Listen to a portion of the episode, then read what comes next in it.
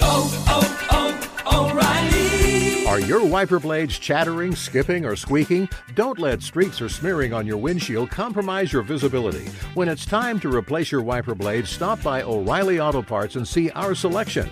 Our professional parts people will even install your new wiper blades while you wait. Stop by O'Reilly Auto Parts today.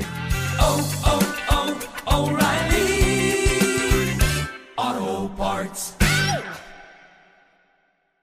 At Bet365, we don't do ordinary. We believe that every sport should be epic. Every home run, every hit, every inning, every play. From the moments that are legendary to the ones that fly under the radar. Whether it's a walk-off grand slam or a base hit to center field. Whatever the sport, whatever the moment. It's never ordinary at Bet365. 21 plus only must be present in Ohio. If you or someone you know has a gambling problem and wants help, call 1-800-GAMBLER. Being a chef means keeping your cool in the kitchen. And with Resy Priority Notify and Global Dining Access through my Amex Platinum card, Right this way. it's nice to try someone else's food for a change. That's the powerful backing of American Express. Terms apply. Learn more at americanexpress.com slash with Amex. AT&T connects an ode to podcasts. Connect the alarm. Change the podcast you stream. Connect the snooze. 10 more minutes to dream. Connect the shower. Lather up with the news. Sports talk, comedians, or movie reviews. Connect with that three hour philosophy show. Change the drive into work in traffic so slow. Connect the dishes to voices that glow. Thank you to the geniuses of spoken audio. Connect the stories. Change your perspective. Connecting changes everything. AT&T. Hi, this is Joshua David Stein, host of the Fatherly Podcast, the perfect podcast for the imperfect parent. Join us as we talk to dads like Ken Burns, Tom Colicchio, and John Legend about fatherhood. Listen free by searching for the Fatherly Podcast on iHeartRadio or wherever you subscribe to your favorite podcasts. Good morning, folks. We're coming to you live. This is the Outkick the Coverage radio program with you 6 to 9 a.m. Eastern Time every single day of your work week. Of course, nobody, or not a lot of you, are working today. We're coming to you live from the Geico Outkick studios. Great news. There's a quick way you could save money. Switch to Geico. Go to geico.com, and in 15 minutes, you could save 15% or more on your car insurance. Visit geico.com, and you can get yourself a free rate quote. My name is Jason Martin, executive producer of this program. Clay Travis in Florida. He's back on Monday. I'm with Geoff Schwartz for the third consecutive day. Pray for me. Just kidding. He's at Geoff Schwartz on Twitter, G E O F F. Played in the NFL for eight years for a couple of the teams, as a matter of fact, that were in action yesterday on Turkey Day. That first game was a lot of fun. That second game was illuminating. And then that third game apparently occurred, but I didn't really see a whole lot of it, if I uh, am being quite honest with you. Also, didn't see a lot of the uh, PK 80 yesterday, but during before the Chargers and the Cowboys kicked off, Geoff. Yes, that's right. North Carolina and Portland were in action on ESPN. Not going to get into it more than just to say that. And at the time, it was only an eight point game. So there you go. Way to go. That's that's what ESPN was counter programming the NFL with yesterday. But three huge games. Case Keenum is a good football player. These are things that you could not say maybe even a year ago unless you were talking about his time in college. Case Keenum outplayed Matt Stafford yesterday. Two touchdowns, no interceptions, plus 90 as a passer rating again. Defense stellar for the Vikings, although Stafford made a few plays, but man, they could not run the football at all. Not that they're a particularly great rushing football team anyway. The defense for the Lions was actually able to get to Keenum. They got to him twice. That's he had only been sacked one time one time in his last 5 games thanks to that offensive line performance from the Viking side.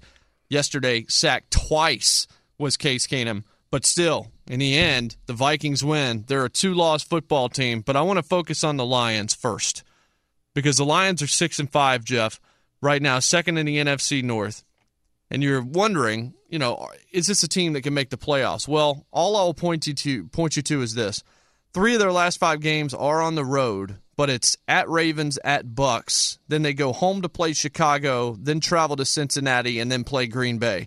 Maybe Aaron Rodgers is playing in that Green Bay game. Who knows? We don't know at this point in time. It still looks like if you look at those five teams playing Baltimore, Tampa Bay, Chicago, Cincinnati, and Green Bay, that this is a team that should finish no worse than. I honestly think they'll win four of those five games. I think they're better than those teams. I think that that's a 10 and 6 team.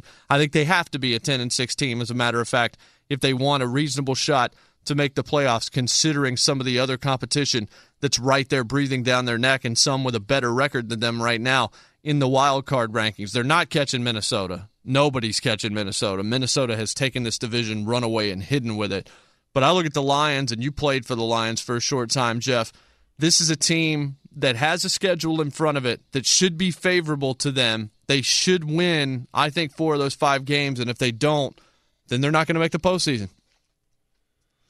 You know, to me, and starting with the Lions, I, I don't understand why they start slow all the time. Their MO is starting slow and then speeding everything up and winning the game. They started slow against the Browns. They were down 10 nothing. Obviously, against Minnesota, they were down by 14.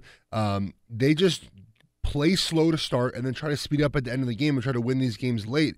Um, it seems to be a recipe uh, for disaster all the time. You can't always play from behind, and when you don't have a run game, that's partly why they start the game slow. They try to run the ball to start games like most offenses do. It doesn't work. They go to passing the ball. It takes a little bit of time to get in the rhythm. And then when they finally do, they're a good football team. So they need to start the game running the ball. Excuse me, start the game either running the ball better, which they have not done. They have now. I think it's over 60 games without a hundred yard rusher. And yesterday, um, Abdullah rushed for I don't know 15 yards, and I think Theo Riddick, I think Riddick had 20. 25. Yeah. I mean it was it was it was and it wasn't even like I mean there were no lanes. There was you know it was it was negative runs, two yard runs. I don't know why. By the way, they have a good offensive line. Um, they're very talented. I think part of it is that Riddick and Abdullah just don't fit that offense. They're more third down backs. They're not feature backs. So I actually do think Detroit will be wise to maybe spend if they want a first or second round pick on a running back, depending on, on where these guys are. Um, and I, I haven't done much draft prep, so I don't know. You know beyond Saquon Barkley, um, you know, really who the top running backs are in the in, the nation right now. But you know, they need to get a guy, a, a feature back who can do really more than just be athletic, which is what Abdullah and, and Theo Riddick are. And they're in the great out of the backfield as far as in the pass game. So, you know, to me, we talk about playoffs, and if you look right now at, in the NFC, Eagles are in, Vikings are in, Saints are in, Rams and Panthers. I think those five to me, I feel very solid about. Then you have Mm-hmm. Atlanta sitting at that six wild card spot. They now have the tiebreaker over Seattle, whose record is six and four. They're both six and four. And if you look at Atlanta's schedule, they have a tough schedule coming down the stretch. Really right? tough. Bucks, Vikings, Saints. Now those three games are at home, at Buccaneers, at Saints, at Panthers. So they have a tough they have a tough schedule coming down the stretch. Um, but they're playing good ball right now. They're starting to play better on defense. They're playing much better on offense. If you look the last two games, 27 points, 34 points. Even go back in the rain in New York, they scored 25 points uh, about a month ago now. If you look at Seattle now, Seattle, I'd say that they have a good chance to make the playoffs. However, they're not playing very well right now. Uh, they lost. They lost to to the, to the Redskins at home. They beat the Cardinals in a close game. The Falcons pretty much controlled that game. Now they're at they're at San Francisco this weekend. I actually picked the Niners to win this game. Um, I kind of took a flyer on that. I do picks every week for SB Nation. I thought it'd be, a, a game maybe the Niners can steal, but Garoppolo is not starting, so I actually do have time to change that. Then they have the Eagles at Jacksonville, Rams at Cowboys with Zeke back probably for that game. So they have a tough road too. So I do agree with you on the Lions being able to possibly sneak up there. However, I can't trust a team that can't build a lead to start a game. Um, you know, I don't know how you can expect the Lions to go into Baltimore, who's got a good defense, go to Tampa Bay, um, and say, "Hey, I trust that they're going to go in there and handle their business," because they start games so slow that it's hard for me to say that they're going to dominate these games and win these games. I think they'll win them because they come back and win late. But I don't have much confidence they're going to win four out of these five games. I mean, they're going to have a game or two where they stumble early. And if you stumble early on the road, if you're at Tampa, let's say uh, against a poor Bucks team, and you stumble early, the Bucks are going to start feeling themselves, and they're going to start playing better, and they're going to get excited that they might get a chance to win a game. So, I, I think I agree with you that they have a, the schedule to get ten wins. But I don't know if I trust them to get ten wins. Well, I mean, I kind of feel the same way about the Tennessee Titans. The Tennessee Titans are another team that starts really slow often and then comes out and plays a little bit better in the second half. Not talking about the Steelers game, of course, but as But a whole, built- by the way, you don't like that. the- but they can But run the the ball. difference, the difference with the Titans, I'll give you this, is because they're so run oriented. It it's it makes sense they start slow at times because it does take time for the run game to get going. The Lions are not run oriented. They try to run the ball early, it doesn't work. So I, I'm actually okay with the Titans starting a little bit slower than most teams because they really want to establish that run. I mean, out of all teams in the NFL, you know, there's probably like three teams like them where they where the run is more important than the pass, especially early in the game. Now every team tries to now every team will try to establish the run, but that's the Titans' identity is running the football. Um, so I, I'm actually okay with that a little bit more than I am with the Lions. On the other side, the Vikings are really good. That is Uh, yeah, not something that we need to discuss all that much. I mean, they are good everywhere. Keenum, 21 of 30, 282 and two scores, both of them to Kyle Rudolph. And, you know, I, I've grown used to watching Kyle Rudolph make ridiculous catches when he's, especially when he's on scoring plays. That first touchdown he caught yesterday in particular was one of the easiest passes I've ever seen this guy catch. He was wide open. Their schemes look good. Latavius Murray's out there averaging over four yards a carry. He gets into the end zone. The offensive line's playing good. Adam Thielen's a revelation. He's been playing great football. Stefon Diggs is out there diving for pylons, diving for first downs. This is a football team that's extremely well coached by Mike Zimmer, and you have to wonder why it took him so long to actually get a head coaching job. But man, he looks very, very good. Keenum in complete control of that offense. This is a team, and that defense, my goodness, Yeah. everywhere. They've got talent everywhere. If they've got home field advantage, I know it's ridiculous to say, but phew, I've said this. Whoever gets home field it's field going to be tough. the You NFC, said it man. yesterday, didn't you? Yeah, no. Whoever gets home field advantage in, in the NFC is going to be the favorite. Now it's easy to say that, obviously, right? I mean, you know that the, the number one seed is gonna is gonna win the, the NFC. Um, but it's I think it's I think it's very true. Um, and if you look at these teams right now, what's what's interesting about the Vikings too is I actually think their defense feels underrated. Like Everson Griffen does not get the love that three, four defensive ends get, like a Khalil Mack or Von Miller or Justin Houston. Everson Griffen is a monster. Um, and because he plays in a 4 3 defense, he has to stop the run, and he's not going to get as many sacks as these other guys are. Um, and he's unstoppable. And Hunter on the other side is unstoppable. And Linval Joseph in the middle. I mean, they, this is such a solid defense. How about Everson Griffen yesterday having a kid in the middle of warmups and FaceTiming um, with his with his significant other during the birth, right before the game? I would be in the hospital with my wife. I'm not going to lie. Yeah. So the Vikings have at Falcons, at Panthers are their next two games. Those are both going to be really good football games. They do. But and then, they the, then down the stretch, those- they, sh- they should win their last three, though. Honestly, they should beat Cincinnati. They should go to Green Bay and win, and then they should win in Chicago. I don't think that there's any way that they are worse when they finish this season than 12 and 4. That's a worst case scenario for them. If they go into Yes. Atlanta and win that first game, I think that they're probably 13 and 3 at worst. If the, but I could easily see them run the table. I mean, they are that good. You have to play The- almost flawless football to beat them. Even though they will beat you close if they have to beat you close, they just seem to be winning all these games in varying ways, but their defense is fantastic. And if Keenum's going to play like this, I, I don't know. We've talked about it on the show. How many guys have been journeymen to the level of a Case Keenum that's gone team to team to team to team that's in his late 20s? I think he's 29 years old, which is actually a good year, a good time, good age. It's like a median age for quarterback in terms of their skill set. But watching the way he's playing right now as a reclamation project, you just have to like I don't know who's even comparable to him. As a matter of fact, somebody that's gone through that many teams and is playing this level of football. You know what's funny is I actually think Sam Bradford is a little comparable. Now he didn't go to this many teams, but he's kind of been a guy who was a journeyman after he failed his first time around in St. Louis. He went to he went to Philly, obviously, came to Minnesota, played really well. You know, if you look at Keenum's stats too, his completion percentage up six percent higher than his average. His yards per attempt are up this year. Um, his adjusted yards per I mean, all these things are are are way up this year. And look, you can credit obviously his wide receivers. Thielen's doing an outstanding job. How about this? The the Vikings were very close to signing Alshon Jeffery this offseason, who ended up signing with the Eagles in a one year prove it deal. So if they get Jeffery, then Thielen probably is not the number one wide receiver anymore. So it changes the trajectory of two careers because Jeffery's playing well in Philly and will probably get an extension. He's proven that, that he could be a number one wide receiver again after struggling in Chicago.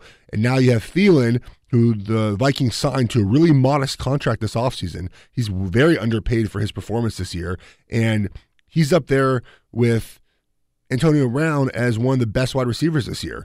Uh, so it's weird how how that played out well for the Vikings, um, just passing on, on Jeffery, who wanted to be number one, and, and ended up signing Thielen, who's done who's done a fantastic job. So I think we we need to credit Keenum obviously, but also credit Pat Shurmur, the OC, who's done a good job, uh, a great job, I should say, of of finding rhythm throws for Keenum. Obviously, improving the offensive line has been very helpful for them. They spent uh, two uh, excuse me, they, they spent a, draft pick on a third round center, Pat Elflein from from uh, Ohio State, who's done a good job, and they brought in two tackles, and Riley Reiff from Detroit and Mike Remmers from from the Panthers. They spent money on those guys, and those are physical offensive linemen, um, and that's what this team wants to be. It fits Mike Zimmer's profile, so I, I credit them all around. I'm not a I should. I'm not a Vikings fan. I, I, the time I spent there was was not very good. So um, for me to credit the Vikings um, takes a lot for me to do. But they um, they're really playing good football. Adam Thielen over a thousand yards receiving this season, the first Viking to do that since Sidney Rice. So it has been a minute he, since this offense has had he, something to talk about like that. I think I saw the stat yesterday. He, him, and Randy Moss are the the two Vikings receivers to go for a thousand yards in the first ten games, something like that, first eleven games. Yeah, that's it, it, to absolutely be amazing. to be in the cat to be in the category with Randy Moss is pretty impressive. Yeah, yeah. As long as it's football stuff. As long as it's football related stuff, that's the category you want to be in. All right, we're going to take a break. We're going to come back. Oh, we'll talk about the uh, Cowboys and the Chargers and Philip Rivers going over 400 yards. I know that makes one of the guys out in LA really happy. We'll bring them in and talk about that. Also, the Dallas Cowboys. Yikes. Things are not looking too hot there. So much to get to. If you want to jump in on any of what you saw yesterday or any of what you're looking forward to seeing this weekend, I don't know if you're out shopping or what exactly you're doing on this Friday, but our telephone number is 877 996 6369. That's 877 99 on Fox. We will hear from you if you want to be heard from. We'll be right back. This is Outkick the Coverage on Fox Sports Radio. Welcome back. Outkick the coverage here on Fox Sports Radio, coming to you live from the Geico Outkick studios.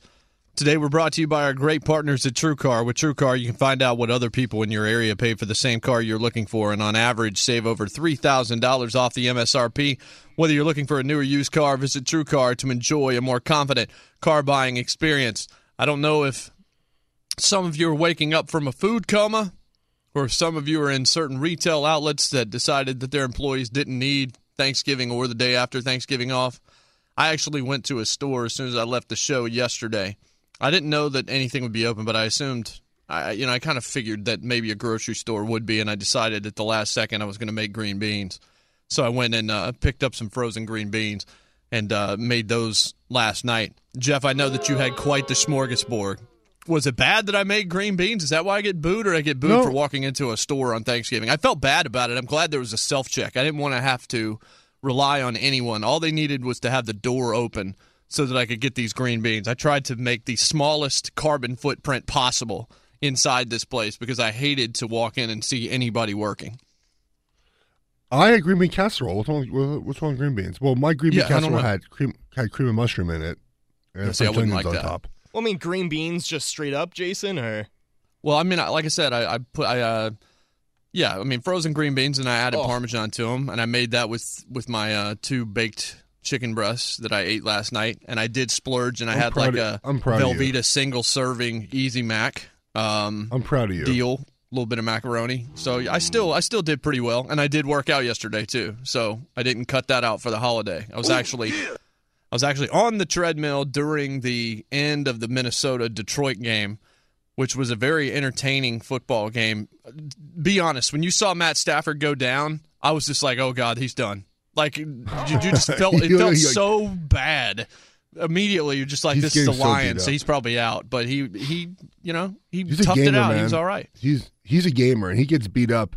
You know what's fascinating about that too is sometimes I feel that that people in the booth and I, I don't know if I should knock them, but like they just they don't see the same thing I see. Like they kept saying Stafford's knee when it's clearly his ankle. Like Yeah. they kept looking at his ankle, they kept taping his ankle. Not once they look at his knee and they're like, "Oh, it's his knee. It's his knee. It's his freaking ankle." Like they taped his ankle. They didn't. They didn't look at his knee. Um, Stafford's a gamer, man. He gets beat. It was a couple weeks ago. He had a he had a knee and a shoulder and a back. He is a gamer, man. And I liked the year I played with him. Really, just the off season I played with him. Dude, he's a tough sob, and he's going to be an interesting case because we're in this new era of football, right? Where we pass the ball all the time, and his stats are amazing. He's the youngest player to ever f- throw for thirty. I think him and Peyton Manning are the are the two only two players to throw for thirty thousand yards before they turn thirty. Um, and Stafford's going to have the numbers for a Hall of Fame career, but he's not going to have the wins, at least not now. And he's going to be a fascinating, guess, case uh, Case, um, yeah. uh, case uh, test Case for. study.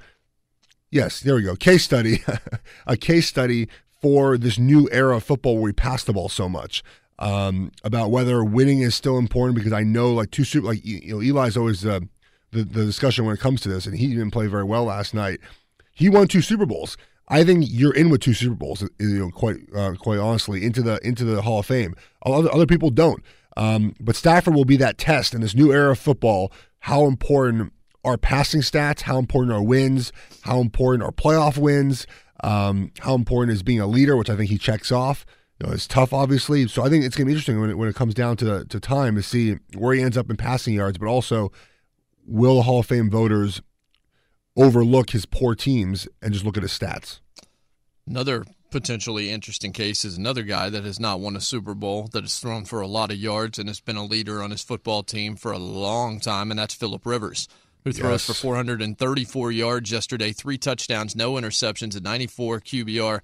27 of 33. I mean, that's about as good as you can do. The first half of that game was almost unwatchable. Three to nothing at the half. that was Dallas. That was on Dallas, though. That was on Dallas the, is the- just- the Chargers oh. moved the ball fine. They just missed field goals. Yeah, yeah. Nick Novak, if you had him on your fantasy team, you're probably struggling already. He did not do particularly well at all hurt, yesterday. He's hurt. What's up with kickers getting hurt all of a sudden? Philadelphia doesn't have a kicker on Sunday Night Football. They're having to go for two in the second half, and now you've got Nick Novak injured. I never really thought about the idea that there were no backup kickers on teams because you need space for other things. But man, if you lose a kicker, that can cause you some serious problems. We've seen that now. what I it used to be where like the punter at least was competent enough to kick the ball um, and do kickoffs or do field goals if needed, but the, their their punter tried a couple extra points and missed all of them. um, Yeah. uh, and so it was I was like, they used to be able to do a little bit of that, but I think it's become so specialized where you don't do that anymore. Um, and you, what's fascinating in, in I'll give you an example, what's fascinating in Detroit is their punter Sam Martin is their kickoff guy. And Matt Prater just kicks field goals, which is really odd, right? Most teams don't do it that way. So they would be actually be, I think, be okay if Prater had to miss a, a snap or two because of injury. But yeah, there's no one on the roster, and obviously in San Diego or in Philly. Like, why didn't the Philly punter kick the ball? They had a um, linebacker off? out there trying to kick. and he, he dude, he did really well. He he got a touchback Considering, one of the yeah. times. Um, uh, but it was, and so uh, I I don't know why teams don't. I guess the why the punters aren't trained a little bit in kind of crossing over into into kicking off. But that game wasn't terrible in the first half. I thought it was it was just poor kicking on the Charger side. Now the Cowboys are a complete disaster right now. There are so many things to talk about here. I tweeted this out yesterday that the guy in the booth uh, who's calling the game yesterday would not be in the situation that Dak is right now. Um, Yeah, that's that's something to situ- talk where- about. Where no, I, no, uh, I'll preface by saying I don't think that Romo should have the job back. Right? He Dak won that job last year, which is fair. But he played really. Dak played really well last year. But I think that we, not me, and Cowboys fans and people in general, um, discredited the help that Dak has in Zeke Elliott, in his offensive line, in having a Pro Bowl wide receiver in Dez Bryant. And that's loose terms. He made the Pro Bowl last year, but so did half the NFL. Um, excuse me. Well, I thought you were And- doing a joke there with that cough. No, I was about to go off on for- somebody. for- no, no. Um, so, and he and you know he's not the same player anymore. Jason Witten is still the same player, Hall of Fame tight end. I mean, so he's had all these weapons around him, and now we're slowly seeing obviously no run game. Tyron Smith was back, but a little beat up yesterday. wasn't the same player. the right guard got hurt. Zack Martin got hurt in the middle of the game. Dez Bryant's not the same guy anymore. So we're seeing now more pressure put on Dak Prescott, and he has not delivered. They've No. scored seven, nine, and six. I think it's, what is it, 22 points without- they've scored in three with- games or 23 with- points? without Zeke Elliott. So the conversation I think now can turn to look is is Dak a guy that can lead your team without a lot of weapons? If we look at Philip Rivers, he can do it, and I think Tony Romo would have, would have been able to create plays with just his knowledge of defenses, with his entire knowledge of where the ball should go on the field. Um, and know, yes, he can't run the ball like Dak can, but Dak's not even, really even using his legs because he's not really a runner first, which I like. He's a passer first. So I think it's fair to say, look, is is Dak? I don't think he's overrated, but I think this is what Dak is. He needs all these guys around him to be successful. The question that I think a lot of Cowboys fans have, and even Cowboys media members, and, and I trust them because they follow the team a lot, is is this a lot on Jason Garrett? Um, there's always been talk about Jason Garrett not being able to improvise very well when things don't go well, especially in game. And now we've seen three games with terrible offense. And is this on the players, which I think it's uh, fair to to criticize the players a little bit, especially Dak?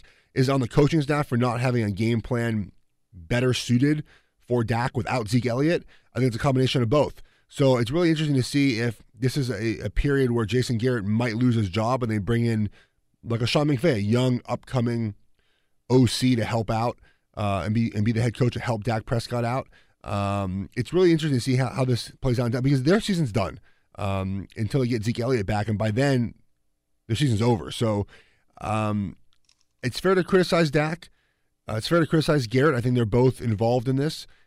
Is it fair to criticize Jerry Jones for not having maybe some depth on the roster? Sure, but you you don't, you don't replace an All Pro running back with another All Pro running back. You don't replace an All Pro left tackle with another All Pro left tackle. Um, and really, their defense has done a good job for not having Sean Lee. Um, you know, the game, you know, the, the, the games get away from Dallas at the end of of the contest because their defense on the field so long. They play well in the first half. So I think this is really on the offensive staff, Jason Garrett, Dak Prescott, the players, to kick it into gear.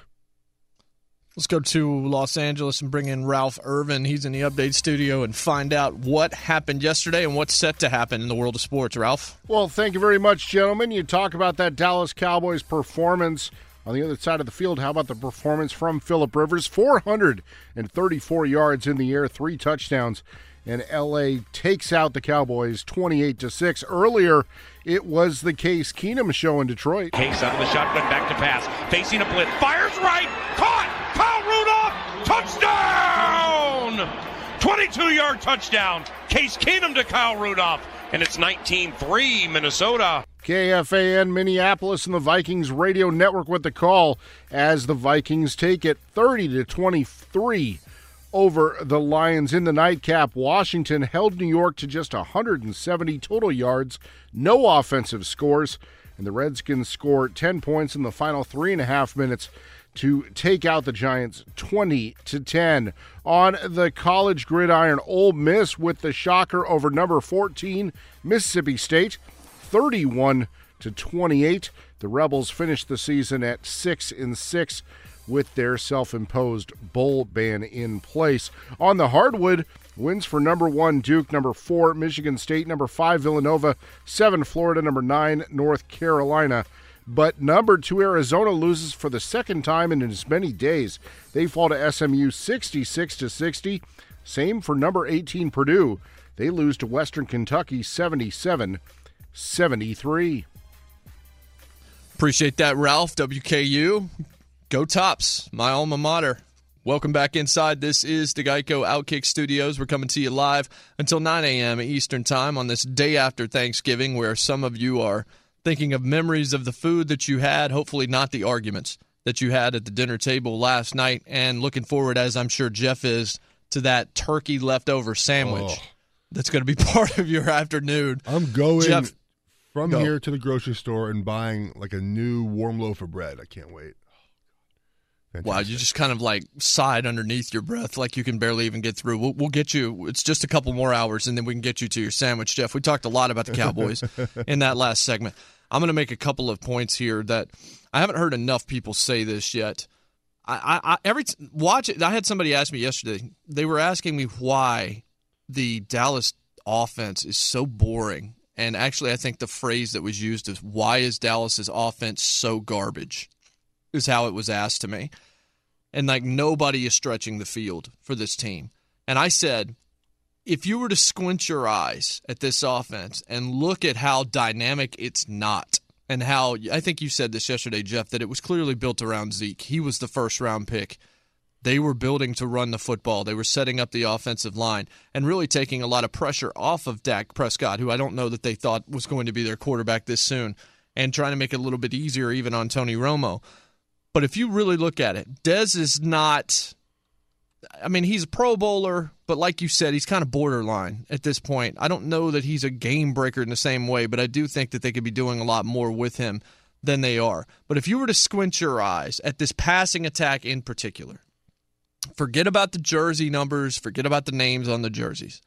This Cowboys team to me feels an awful lot like the Houston Texans last year without that quality of defense. This is a check down offense. This is look, where is CJ Fiedorowicz? That's the only thing that's missing right now is how many catches Fiedorowicz made for like 4 yards last year in Bill O'Brien's offense. This is just not an exciting offense at all. And Dak Prescott, look, he only threw 5 incompletions yesterday. Two of them went to the other team, but he was 20 of 27 for 179 yards. Only 5 balls that he threw hit the ground yesterday, but he didn't get into the end zone, no touchdowns. He sacked twice. His QBR, which is a stat I'm not a huge fan of, is a 14.2. I'll just go ahead and inform you that that's not particularly good. The, they didn't the run the football the one, well. Is that QBR the one that ESPN has? Yes. Okay. It's not passer rating. Passer rating is the good stat, but I, unfortunately, I don't, I don't, have it really in front the of me. difference. One includes other things. Passer rating is just the basic stats. Look, I don't know why we needed a new quarterback stat. It's like we didn't need one for about 7,000 years, and then all of a sudden ESPN's like, oh, but the QBR is the stat that you should be using. Well, no one really does, except if you're on ESPN, and even people on ESPN, even their, you know, opinion people, will still quote passer rating and leave the rest of it off. But for the season right now, as I'm bringing it up, Dak Prescott 19 in rank in passer rating this year at an 87.6. He has 16 touchdowns to nine interceptions. This was a guy that did not turn the football over much at all in his rookie season. He's thrown for 2,318 yards. He's averaging less than seven yards per attempt. Still completing 63.7% of his passes. He's also been sacked 24 times, which speaks to the issues on the offensive line with the injury to Smith, and then just other kind of piecemeal things that they've also had to had to deal with. The other point that I would make is that if you're a Cowboys fan right now and you go back and look at the example of the New England Patriots when they had Tom Brady sit out those four games and just stopped the protest, stopped the challenge, and just went ahead and dealt with it, even though they didn't believe that that was the case. If you are the Cowboys or if you're a Cowboys fan right now, consider Zeke having served his suspension off the start of the season and being available right now. They start the season, does Dallas. Let's say he had had a six game suspension off the top. They play the Giants. They probably still win that game. They play at Denver. They lost that game, and they would have probably still lost that game. They went to Arizona. They'd have had a shot in that football game. They would have played the Rams, who they lost to anyway, and would have lost again. And then they played Green Bay, and they lost to Aaron Rodgers before his injury, and they probably would have lost there anyway. And then they won against the 49ers. Those are the six games. The six games that I just mentioned, they beat the Giants, they lost to the Broncos, they beat the Cardinals, they lost to the Rams, they lost to the Packers, and they beat the 49ers. None of those things would have been different, likely. Maybe one without Zeke Elliott. And then you would have had him down the stretch. You would have had him yesterday. You would have had him against Washington on November 30th. You would have had him against the Giants on December the 10th. You would have had him against the Oakland Raiders on the road on December the 17th. So you look at it and you think, man, if I'm a Cowboys fan, I so, especially, I know hindsight is 2020, but even without hindsight, looking at that early schedule, I'd have had Zeke. I would wish that Zeke had taken his suspension early because now you really need him because you're seeing deficiencies in Dak Prescott. You're seeing an offense that's just flat out not getting it done. You've got Sean Lee out. You have a few holes on defense that need to be patched up. And now you don't have Zeke Elliott, who's the entire person that this entire team was built around. So to me, that has not been talked about enough that I think the Cowboys may have played this wrong by trying to fight it so hard instead of just letting Ezekiel be the martyr and sit out for six games. In theory, I agree with you. I, I said this when he got suspended before the season started that it makes sense to take the suspension now. However, I'm going to push back a little bit. If you're Zeke Elliott and you feel that you have done nothing wrong and you're wrongfully accused, then you should fight it because this is your name, your reputation. And I understand why he fought it. I understand why the PA fought it. That's their job. Um, I think they thought they could do a Tom Brady and stretch it out through an entire season. And this is a you know a season where everyone thought the Cowboys had a chance to get back in the playoffs and, and make some noise. And if you're Jerry Jones as well, I think he was supporting this um, with with with some funds and, and his supporting and his uh, support as well. Um, so they all three parties wanted to go and beat Goodell in court. Uh, so I understand why Zeke did it for himself, why the PA did it, why Jerry Jones did it. So in theory, you're right. Right, they should have taken the, the the suspension to start the season. Probably would have done the same exact schedule. Would have been three and three, um, and it, you know you would have had Zeke now. However, you know games in the first six weeks count the same as in, in the games now in the in the record, right? I know we down the stretch and and we talk about you know these games are the ones you win to make the playoffs, but the ones to start the season matter too. So Zeke was out and they went one and five to start the season. They're still not making the playoffs now. I think this is a failure though of the coaching staff and of Dak Prescott and the other players to not have a backup plan when Zeke is out.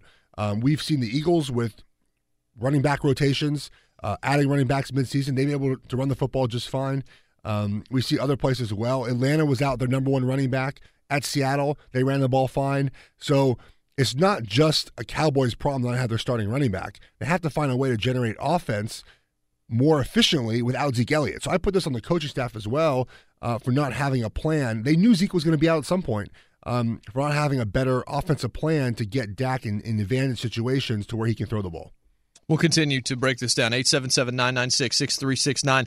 All the Turkey Day action yesterday, all the football still to come this weekend. Stick with us. This is Outkick the Coverage with Jay Martin Geoff on Fox Sports Radio. Glad to have you with us on this day after Thanksgiving Friday. It's the Outkick the Coverage radio program. I'm Jason Martin at JMart Outkick on Twitter, along with eight year veteran off the offensive line in the NFL, Geoff Schwartz on Twitter at G E O F F Schwartz.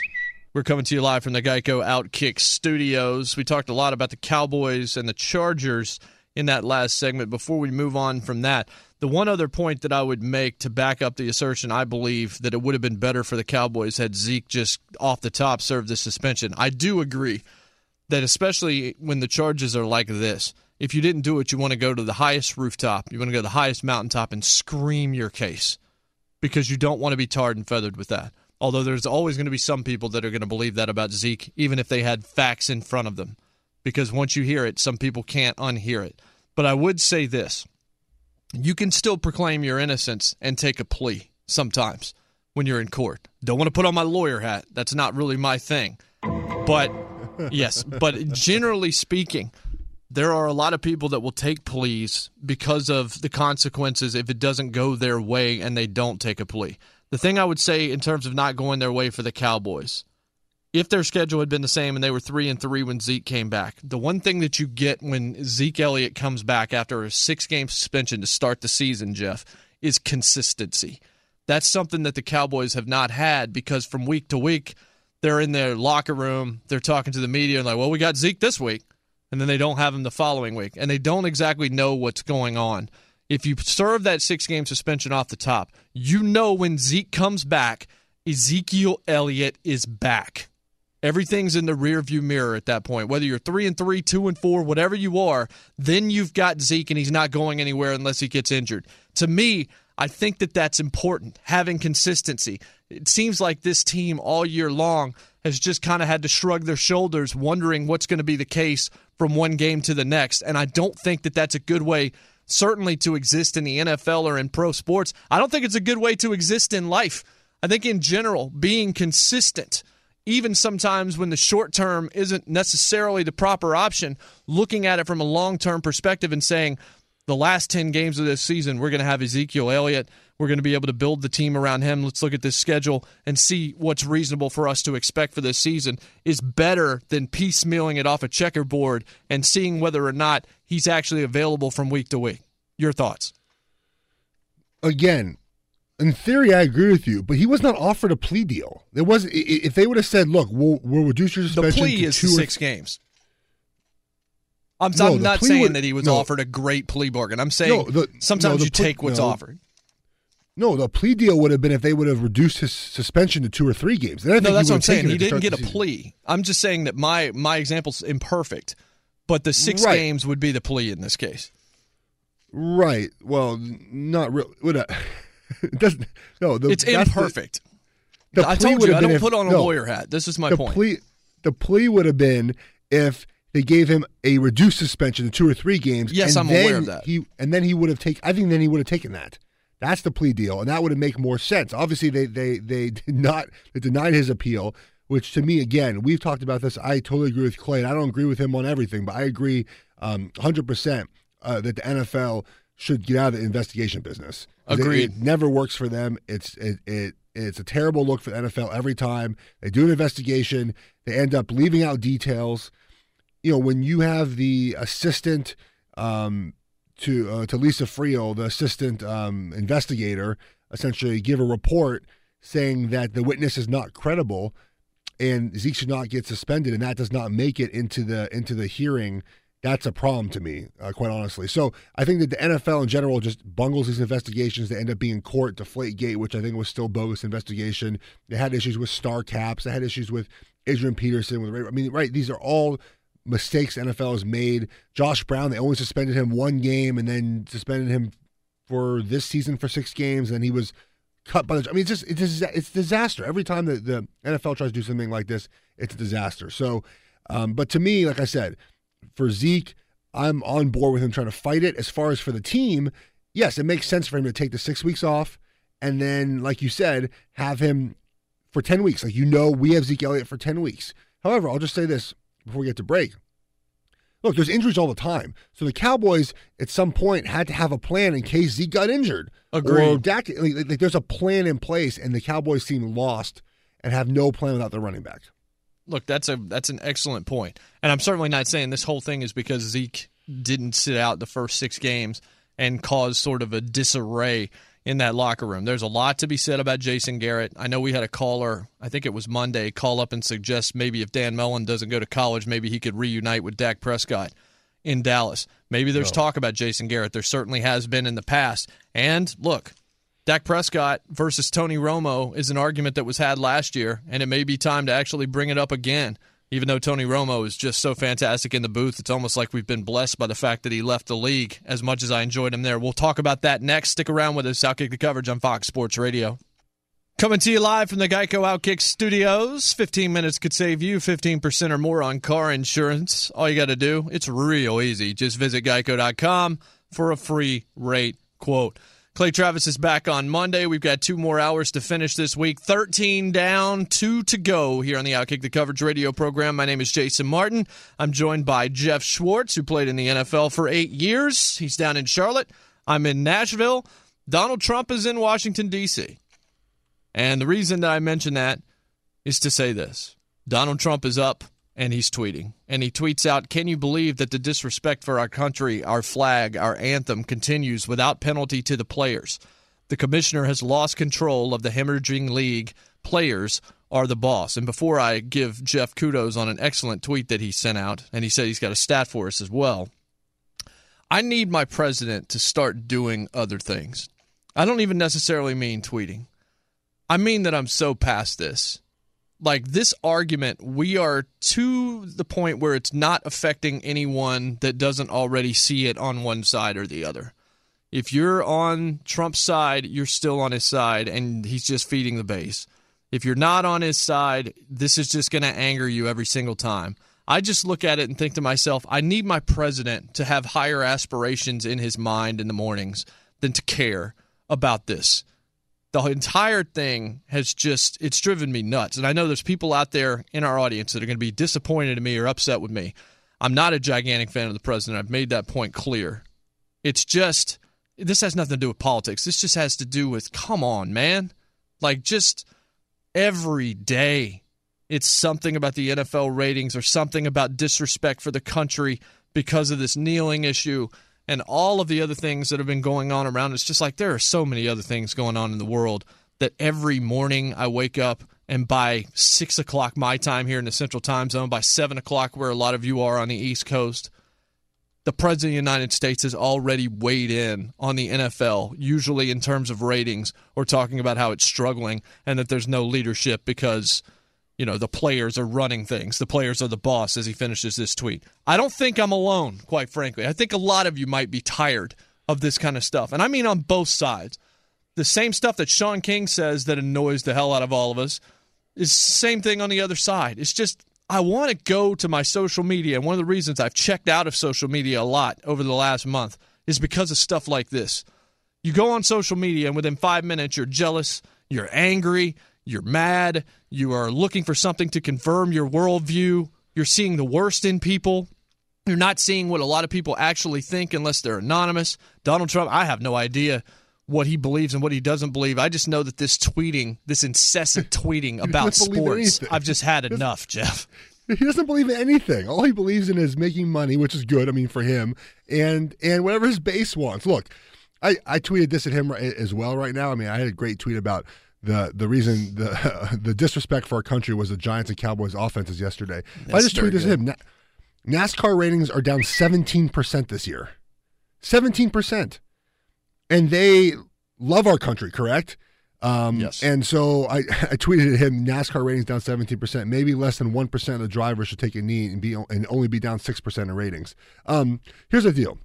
Look, I think, and this is really the only point I want to make about this this discussion. We we have plenty of other things to talk about. Um, Yes, and I've thank goodness about we this- do. I've I've, ta- I've talked about this to, to no end. Look, NFL ratings went up over the last uh, well really for like 14 13 14 15 at a time when TV ratings were going down in general. They were the outlier, right? So at some point they were going to go down as well. Was the tipping point the kneeling? Sure.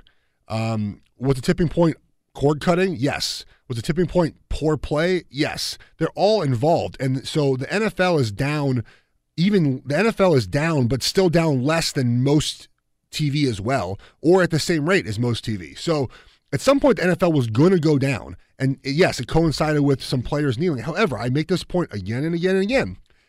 Week two this season, there were six players kneeling. It was a it was a non-issue.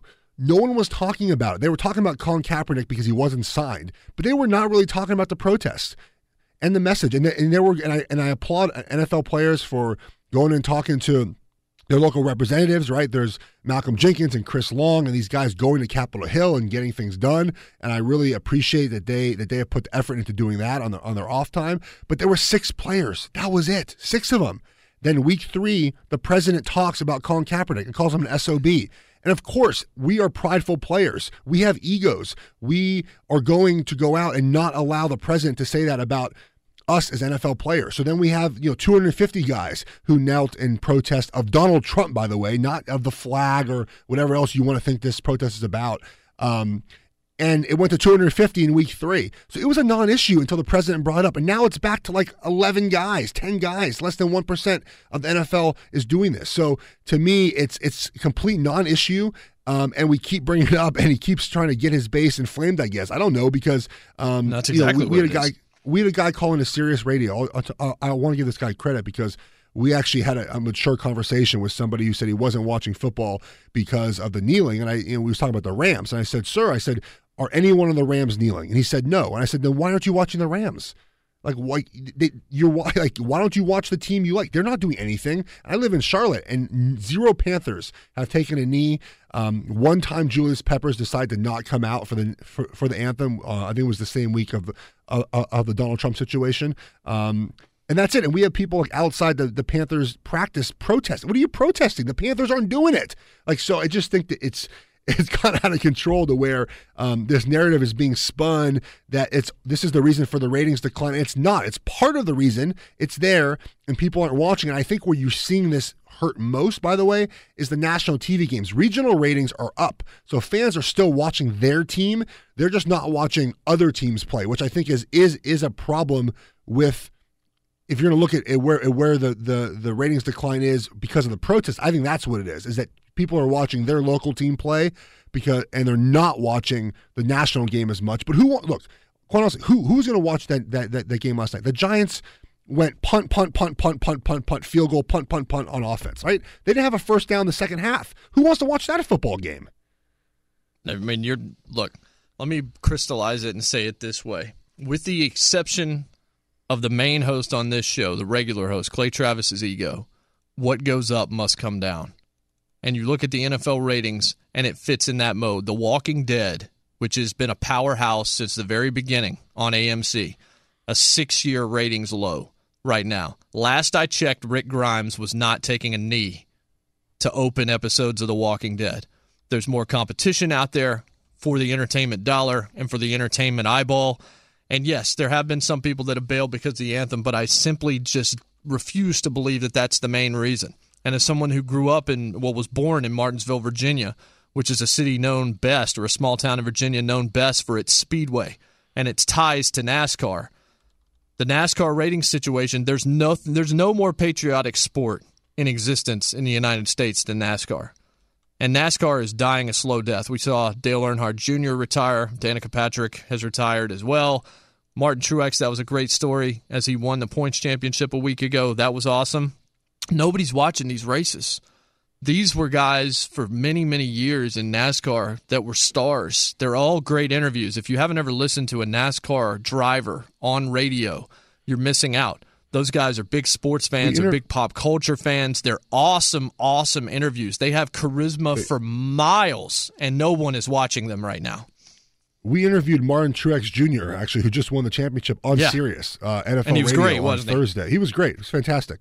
Um, yeah, he was a Flyers fan, Eagles fan, a Philly guy. He's a was South Jersey guy, so he's a he's an Eagle. He was a Philadelphia sports fan, uh, being from South Jersey, and no, they're fantastic. And I, and I, you know, I've I've been to a couple races. I'm not I'm not a NASCAR fan, but I enjoy going to the race and being in the pits. And I've met some drivers from time to time. You know, being in the NFL, and they, they're they're fantastic. And by the way, it was Danica Danica was still a big draw in NASCAR.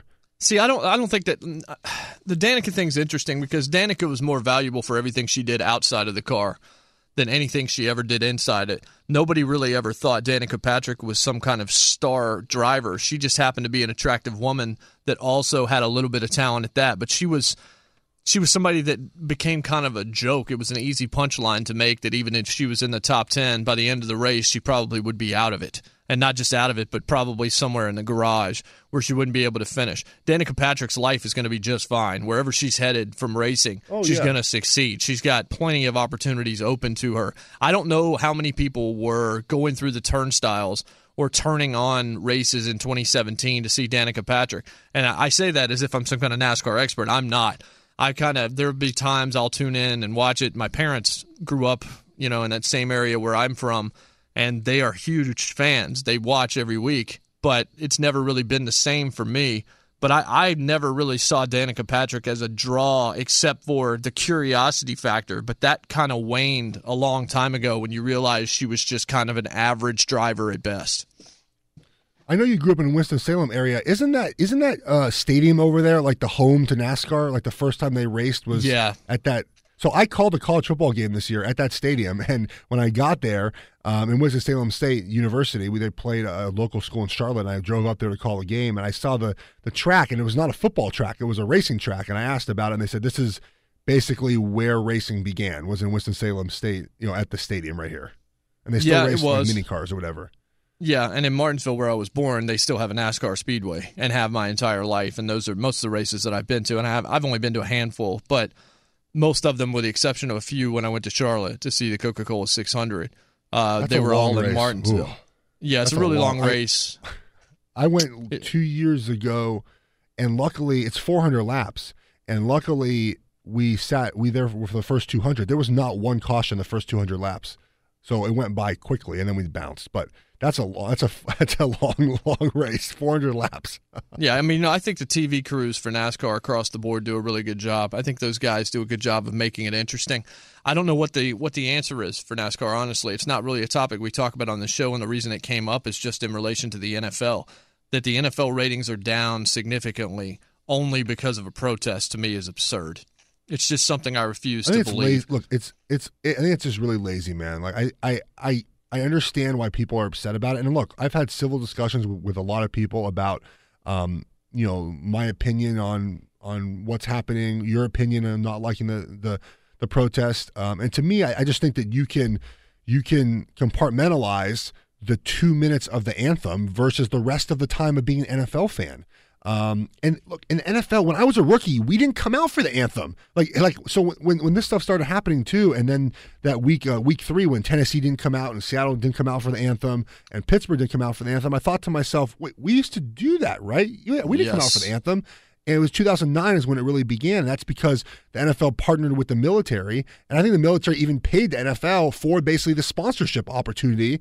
Um, you know, the the salute to service and all, and all these other things that, which is great. I, I appreciate the NFL is involved in promoting the military and giving back and honoring. That's that's great. I'm not getting don't get my words twisted here. That's awesome. Um, but even in college, do do we call? Do people call for the college players to come out during the anthem because they don't? No, no one does. So I just think that if if you if you dislike the NFL because of the anthem, um, I just say maybe compartmentalize it. The two minutes during the anthem, you don't have to watch the player who's kneeling. You can enjoy like like when my no, thing Geoff, we, I don't we know have why no nuance. It- we- there's there, there's no nuance anymore. I know there's. I You know there's either no hate anymore, everybody but or like, you love everybody. But like, but like, if you're at the game, if you're at the game, why can't you enjoy the anthem yourself and not worry about what the player is in front of you doing? Amen. Like I've never like like I've been I've been to many games. I've never looked at the players during the anthem. You you you know you think about the country, or you enjoy the anthem, or you wait for the flyover, right? I mean, like so. I just it's that thing just frustrates me because I love NFL and and I think that there's other issues that are going on the CTE stuff, the poor play on the field,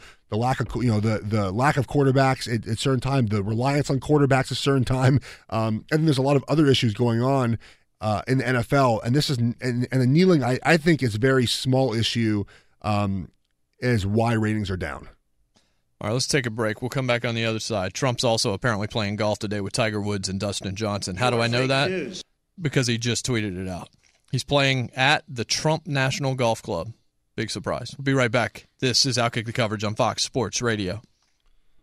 Welcome back inside the friendly and warm confines of the Geico Outkick Studios, the Outkick the Coverage radio program with you for the next hour and 45 minutes or so. And today we're brought to you by our good friends at TrueCar. With TrueCar, you can find out what other people in your area paid for the same car you're looking for, and on average, save over three grand off the MSRP. Whether you're looking for a new or used car, that doesn't matter. Just visit TrueCar either way to enjoy a more confident car buying experience. Geoff Schwartz is down in Charlotte. I am Jason Martin, executive producer of this fine program. Clay Travis will be back on Monday. Trump has tweeted about golf. Uh, maybe something will happen. He's he's golfing today with Tiger Woods and Dustin Johnson, so something could happen. Uh, and if he writes after Turkey call, I will be heading over to Trump National Golf Club. And right before that, he was talking about Turkey. He was calling the the uh, leadership over in Turkey for a Middle East situation. But when I first read it, I thought it was something to do with Thanksgiving. Like this is Some leftover fried is- some leftover fried turkey.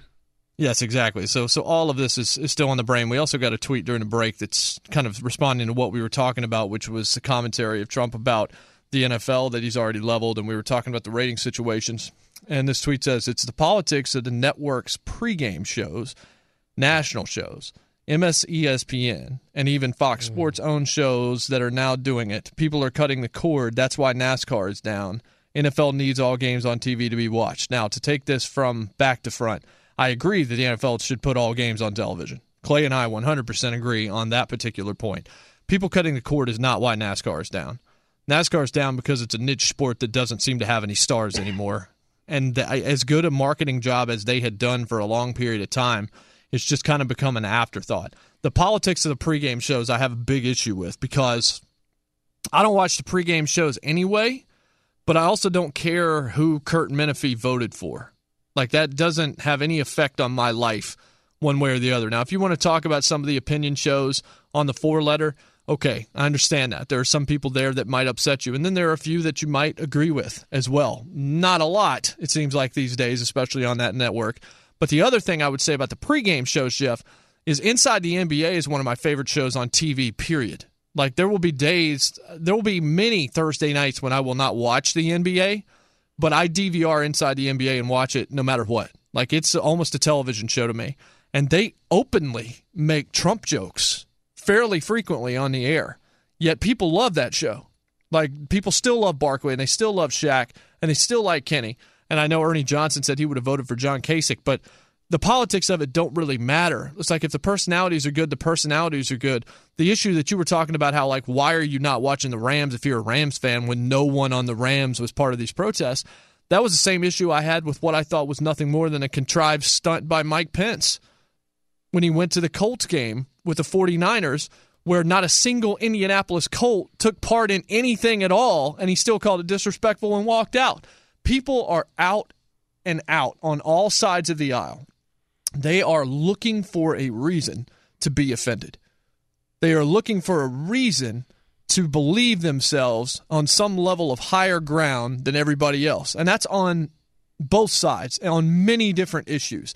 We would be so much better off if we all shut up half the time, that includes social media, and actually tried to listen to one another. And when points are made that are bad, you argue them, but you argue them with respect. Geoff and I, we don't agree on everything politically. There's no way we do. As a matter of fact, I know we don't. Well, but at the same time, when don't. we disagree, yeah, and when we disagree, though, we disagree respectfully, Yeah. and we walk away and still, you know, care about each other in that way.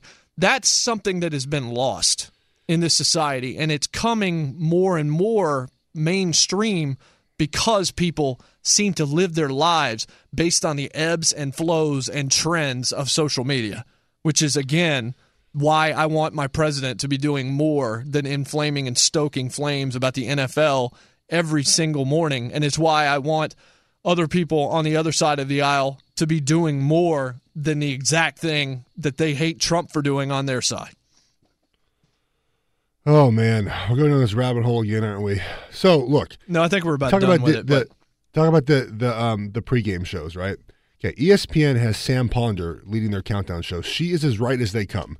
Rex Yep. Ryan openly endorsed Donald Trump. Um, so I don't know what you're talking about. Do you think you know Terry Bradshaw and Jimmy Johnson on Fox? I ass- I will assume I don't know this for a fact. I I will assume that they voted for Trump as well. Like it's the reason why the pregame shows talked about it is because the president brought it into the limelight. You have when when the when the president talks about the NFL, it's a story. It has to be talked about. Like you're complaining about the, the pregame shows talking about this when it's the president who's bringing it to the pregame shows. It would be it would be irresponsible for a pregame show to not cover the president's remarks on the NFL. It'd be irresponsible of them to do that. So you're blaming the the the, the shows for reacting to what the president is saying. That's their job. Their job is to do that. Uh, so look, you, you can be upset at the pregame shows, uh, whatever. I don't watch them, so I don't know. I look, I have a feeling. I have a pretty strong feeling CBS does not talk politics because I they're if you look at CBS's network, all their people they don't tweet about politics. They never talk about politics. Fox obviously will have some more of that. ESPN has some people doing that, but I have not seen a pregame show outside of when Donald Trump tweets about the NFL openly talk about politics. Now they might talk about Colin Kaepernick because that is a story. It's not as much of a story as the season has gone on, but the, but Thank to begin the season it is it is a story. He's suing the NFL. It's a story. Um, so I, I don't have have you seen and, and you don't watch this. I haven't seen a clip of anyone going out of their way to talk about politics on the show when it's not related to what Donald Trump has said, a Colin Kaepernick lawsuit, why Colin Kaepernick is not playing. I haven't seen them go, go out of their way to do that. So um, I- we are overblowing the situation. We've talked about this. There's no nuance anymore. Um, and if you want to look at a person who's brought this to the national attention, again, it's not the NFL players. I'll tell you that. It's the guy in the White House. So you can be upset with NFL players, or you can be upset with with with pregame shows. But when the president is tweeting about the NFL every single morning, it becomes national news. Right now, the one the one thing that I would say is they do they certainly talk about that stuff because it's an issue, but they definitely did not go out of their way to talk about Michael Bennett when it certainly came to pass that what he said in Vegas wasn't true. So That, that, well, that's that is fair as well. Yeah. Now I think that if you're going to talk about Trump in that way, or you're going to use that because it's a story, the Michael Bennett thing's a story too, and virtually nobody talked about it. NBC Sunday night did a couple of things on it.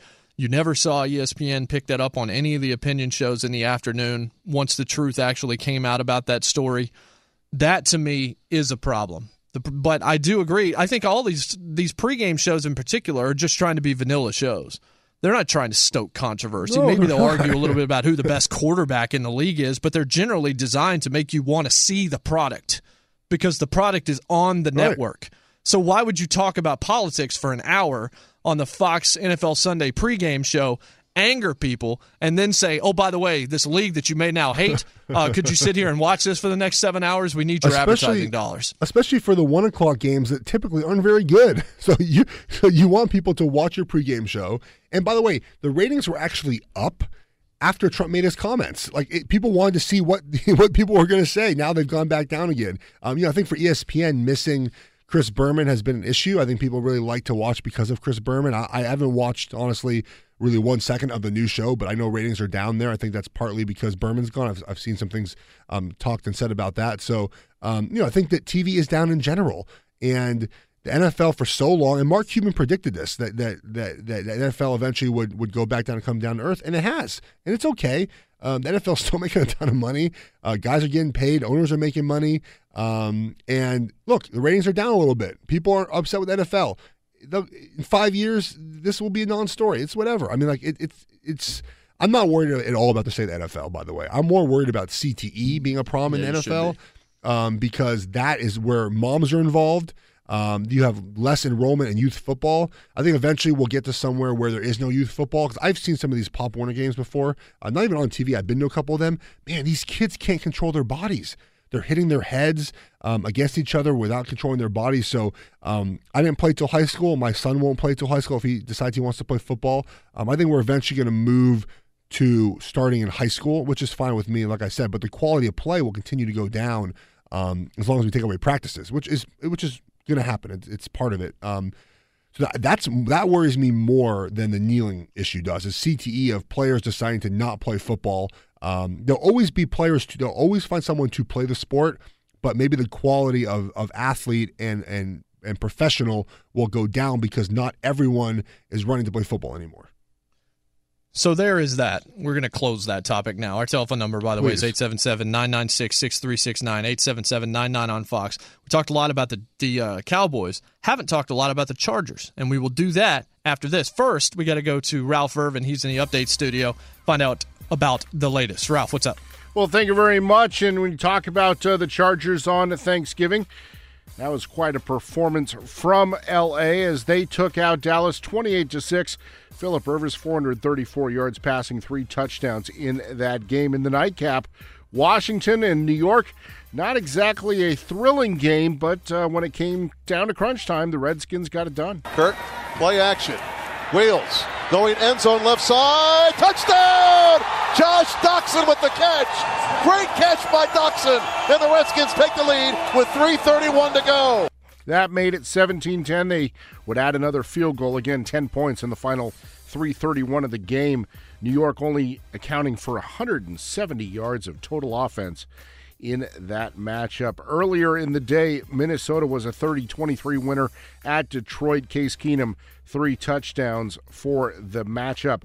Ole Miss they had an upset win to finish out their 2017 season, beating number 14 Mississippi State in the Egg Bowl, 31 28, the final score.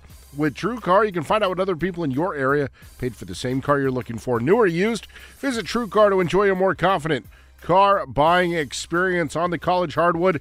SMU with the second upset in as many days for number two Arizona, 66 to 60. The Wildcats again back-to-back losses this week, and the same goes for number 18 Purdue. They lost to Western Kentucky, 77-73. Thank you, Ralph. That's Ralph Irvin out there in Los Angeles. We are in the Outkick studios presented by Geico. It's easy to save 15% or more on car insurance with Geico. Go to geico.com or call 800 947 Auto. The only hard part, figuring out which way is easier. Geoff Schwartz is in Charlotte. I am in Nashville. I'm Jason Martin. Clay Travis will be back with us on Monday, obviously, as he's down in Naples, Florida with his family for the holidays. And the Chargers. We haven't talked a lot about the Chargers. Go Chargers, go! I can tell you that Nick Wright, not that Nick Wright, Nick Wright is handling Danny G's duties here today. The more popular He's a big Chargers Nick guy. Wright, Jason. Yes, by far. Definitely the more likable Nick Wright. No offense. Uh, Nick Wright, Chargers fan.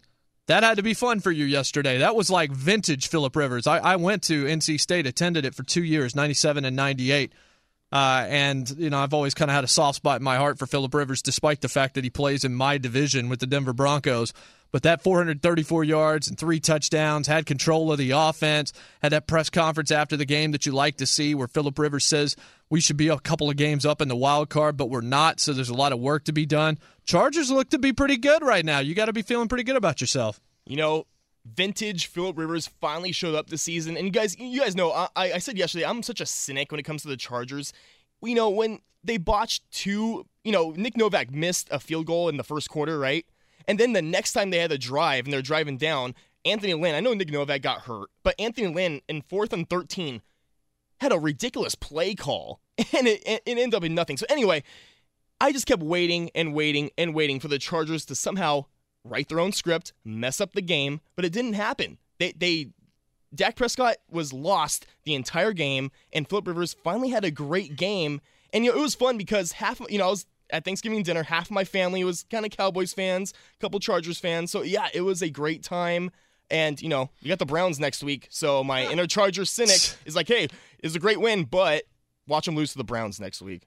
Probably a side eye coming from Mike Mayer, who's sitting next to Nick Wright out in Los Just Angeles. keep, just keep, Browns just keep poking the bear, man. You, you know what's coming. It's uh, the Browns are going to lose. It's like, hey, Yeah. I, I, I keep trying to tell him, guys, that like, hey, if this were like a Sunday to Sunday thing, and you didn't have ten days to prepare, and you're at home, yes, that's not that big of a home field advantage. But let's get real. The Browns aren't going to win that game. They're not going to win that. I'm, I'm, I'm, I, I get Nick because he's a big cynic about the uh, about the Chargers. I'm they a big lost cynic. last year. To Yeah, it's like, hey, I've been trying to be the the the optimistic guy about the Browns, but it's hard to do that when you're one in twenty five with this new regime of Sashi Brown running the front office with, as I call them, the geek squad, and then you've got Hue Jackson trying to figure out what he's got as a coach. It's just it's it's hard. It's hard to be optimistic about the Cleveland Browns right now.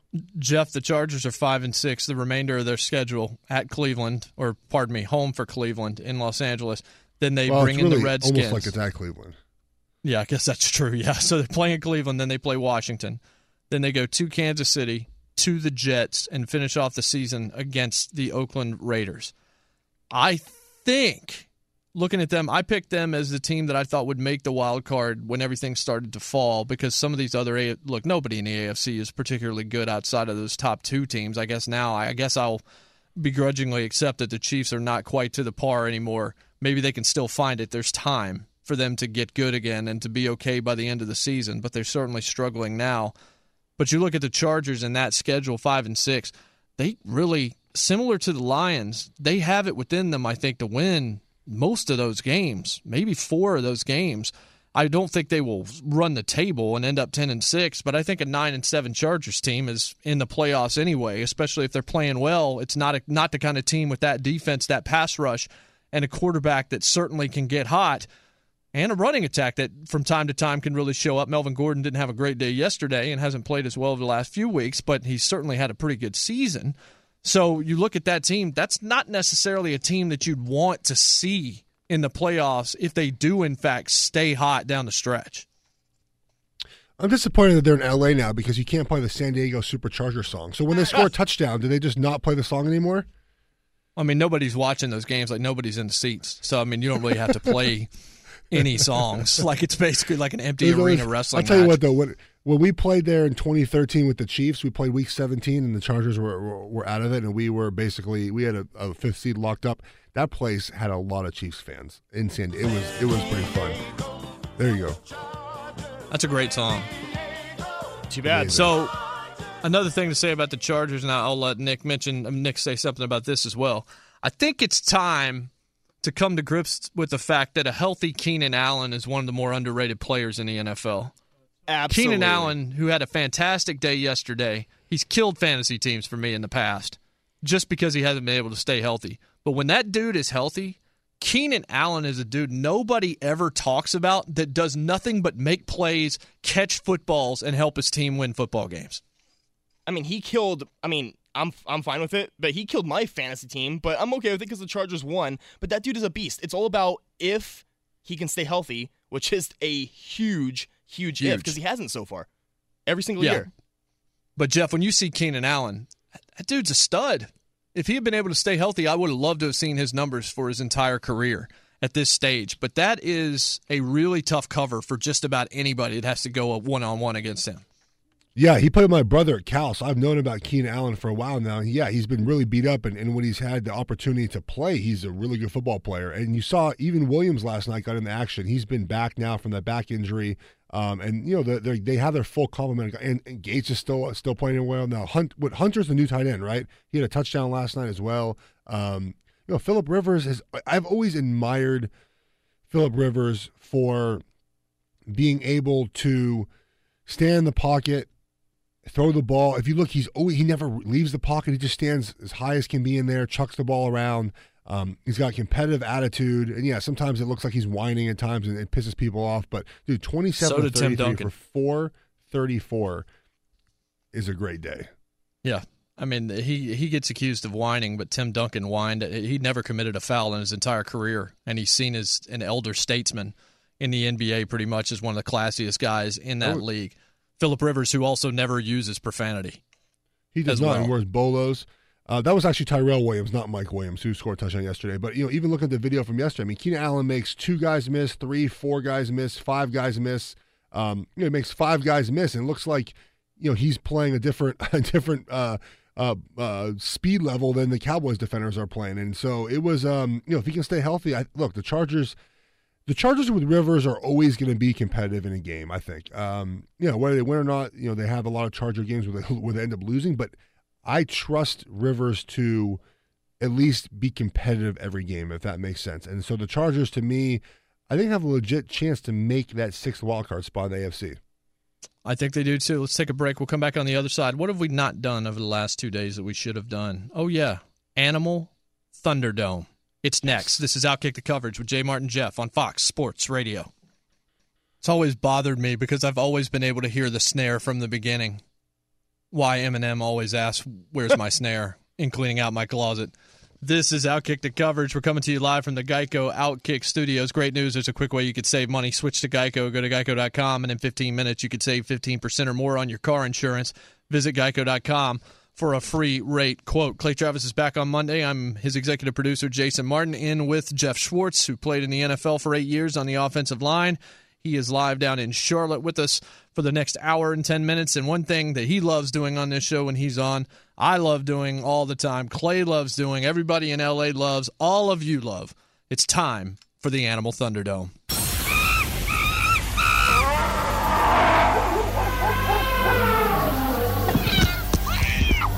Ladies and gentlemen, I'm just glad I was there. boys and girls, I thought he thought I was like this ginormous piece of chicken. dying times here.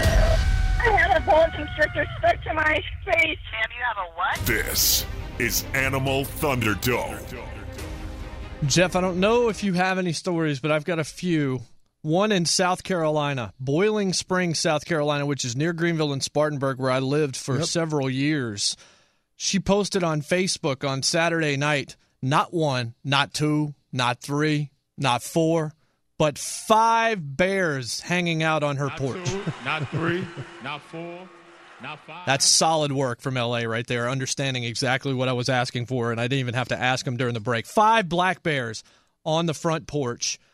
And she tweets out or she sends this Facebook post out saying that all the bears were fearful of her as they were or as she was of them, so they ended up running away. The idea that you look out your front window in Boiling Springs, South Carolina, and there are five black bears on your front porch, uh, might be about time to move, right? If I if one of those bears made it up to Charlotte and was on my back porch, I'd probably think it was quite it was quite odd. I look, I don't really that story to me doesn't scare me. Like the like the snake story, the snake story, the snake stories scare me. Um, but bears just stay inside and just they'll run away. Well, there are always weird stories. There are there's a python that ate a giant iguana that we could talk about, but I really don't want to, Ugh, quite frankly. snakes just like I hate them so like, much. ugh. Ugh. How about a camel escaping in Ohio from a yard and then wandering through town? I'm not Yes. talking Where that? I about. I'm talking about a, a camel, was- Geoff. Where was that at? It was in a in a, in a big city, right? Toledo. A camel a named camel in Scooby backyard? escaped from a Toledo, Ohio yard and then wandered through the suburbs of Toledo for about an hour and a half. It was about a year, year and a half old camel. It caused what they consider minor traffic delays. I can imagine so. There were no wise men, there was no gold, frankincense, and myrrh on these camels. But when you're in Ohio, you don't expect to just see a dromedary wandering around I- your town. when so like when ani- you know animal control probably gets you know they get trained on on obviously dogs cats maybe a horse maybe a cow if it gets loose from a pasture do you think when they got the call for a loose camel what do you think they, what do you think they thought they're gonna they're gonna corral like what are they gonna do to it Like, just just guide it back home like it's ridiculous I'm trying to think. I don't think I've ever even seen a camel in person. Like even at the zoo, I'm not sure I've ever seen a camel. I haven't been to the Uh. zoo since middle school, maybe, or maybe even elementary school. Wait till you have kids, dude. I'll tell you what. There's a there's a Charlotte has a, a like a, a farm um, out in in the sticks, and it, you you get on a wagon and you drive through the animals, and dude, it's a ton of fun. I'll tell you that. I went with my son for his two year old birthday. Like they have ostriches, which are scary looking dudes. and Yeah, a they're mean, of, too. um, uh, yeah, they are. They have a bunch of uh, you know like uh, deer looking animals. I forget the names. They're not deer, Deer? though. Um, no, no, no. They're not deer. No, no, Elk? they weren't deer. Moose? Um, no, no, no. And they come up to your, you know, to your wagon. They eat. They eat out of your hand. They eat out of the bowl. They had giraffes that would come like that would come out of the sky and into the car. They had water buffalo. A ton of fun. I'll tell you that. And I've been to a zoo in forever. I had a lot of fun. Yeah, I was lot of scared. I was that- scared of the ostriches though. They're they're they're Yeah, like creepy looking. They're very ornery. That's another O word. Here's another weird story. A young bull was born in China this week.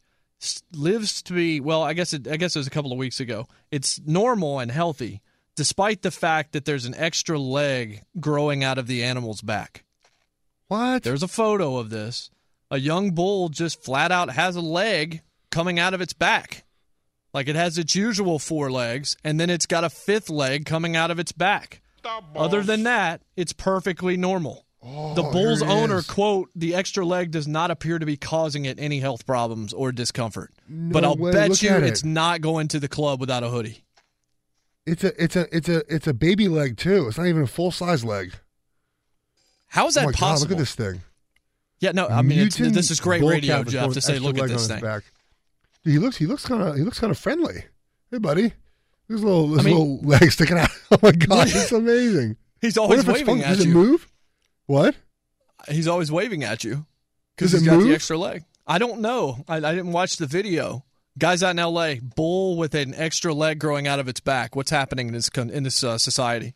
I'm looking up right now. I need to know what the hell you guys are talking about. Uh, it, Well, uh, it looks I'm like going to take a look flap- at this it looks like too to this see what the heck is going on. This is uh, it just sounds Daily weird. Mail has it. It just flaps. It just kind of flaps there when he runs. I don't think it, I don't think it moves independently. Like I don't know that we need to be fearful of that bull, but maybe we need to engage in prayer for that bull. He's gonna have, have a hard China's going to put it on a pedestal. You know, China's going to like worship it. Probably right. Probably right. All right, we got one more hour to go. We'll get through the NFL games again and get you set for a big weekend in college football. All that's still to come. Outkick the coverage. Final hour of the week.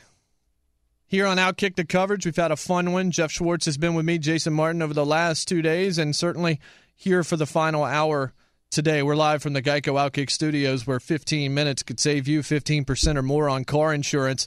All you got to do, it really couldn't be easier, folks. Hit up their website, geico.com, and you can get yourself a free rate quote. Three games in the NFL yesterday, two that were certainly interesting. the third, other than a pick six, really the I don't think anybody really believed that the Giants were going to win, despite the fact that their other two wins have come against teams that at the time people believed to be okay. Denver fell off a cliff, and Kansas City is in the process okay, of. Jason. Yeah, I know they are, and there's time for them to get back on the winning path. I haven't given up on Alex Smith yet. I have not. I still. I'm trying to figure out why Kareem Hunt is not running the ball more often.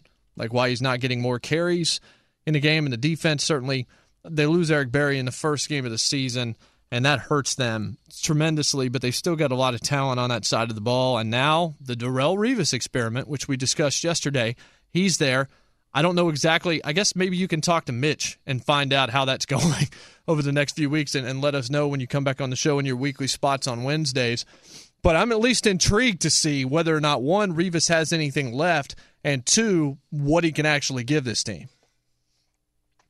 Well, the, the point of signing Revis obviously was to see what he has left, but you know, if oh, he yeah. can solidify one side and Marcus Peters is on the other side, it will allow the Chiefs to bring more run support in the middle of the field.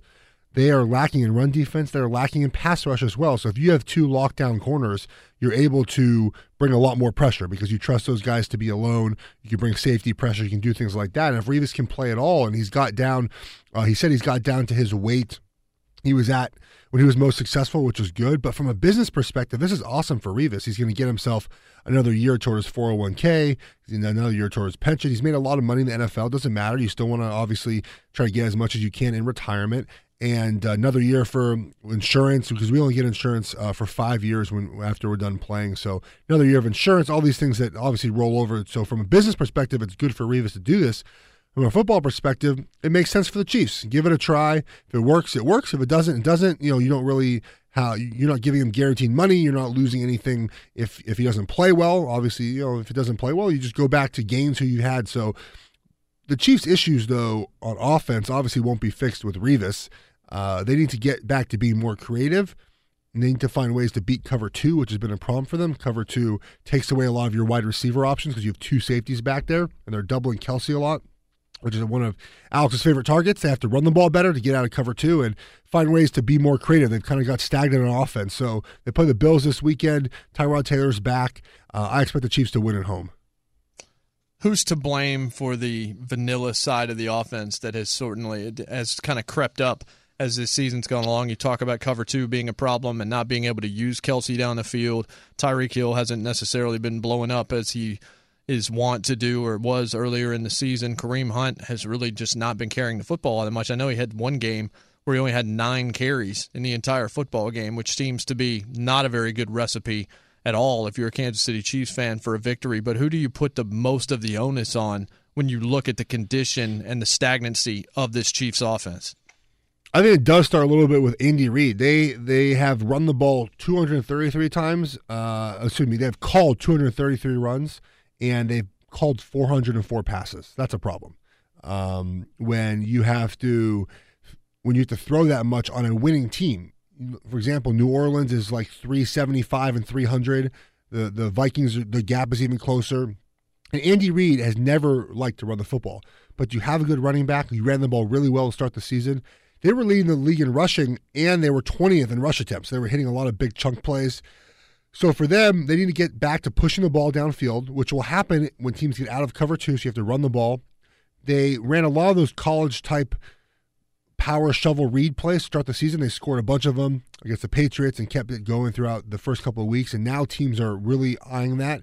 They threw an interception on Sunday against the Giants in one of those plays where it, it bounced off JPP and, and Snacks Harrison caught it and he got a fumble. So I put a little bit on the coaching staff, a little bit on Alex for not pushing the ball downfield like he did the first five weeks of the season. The offensive line is back now. They're healthy.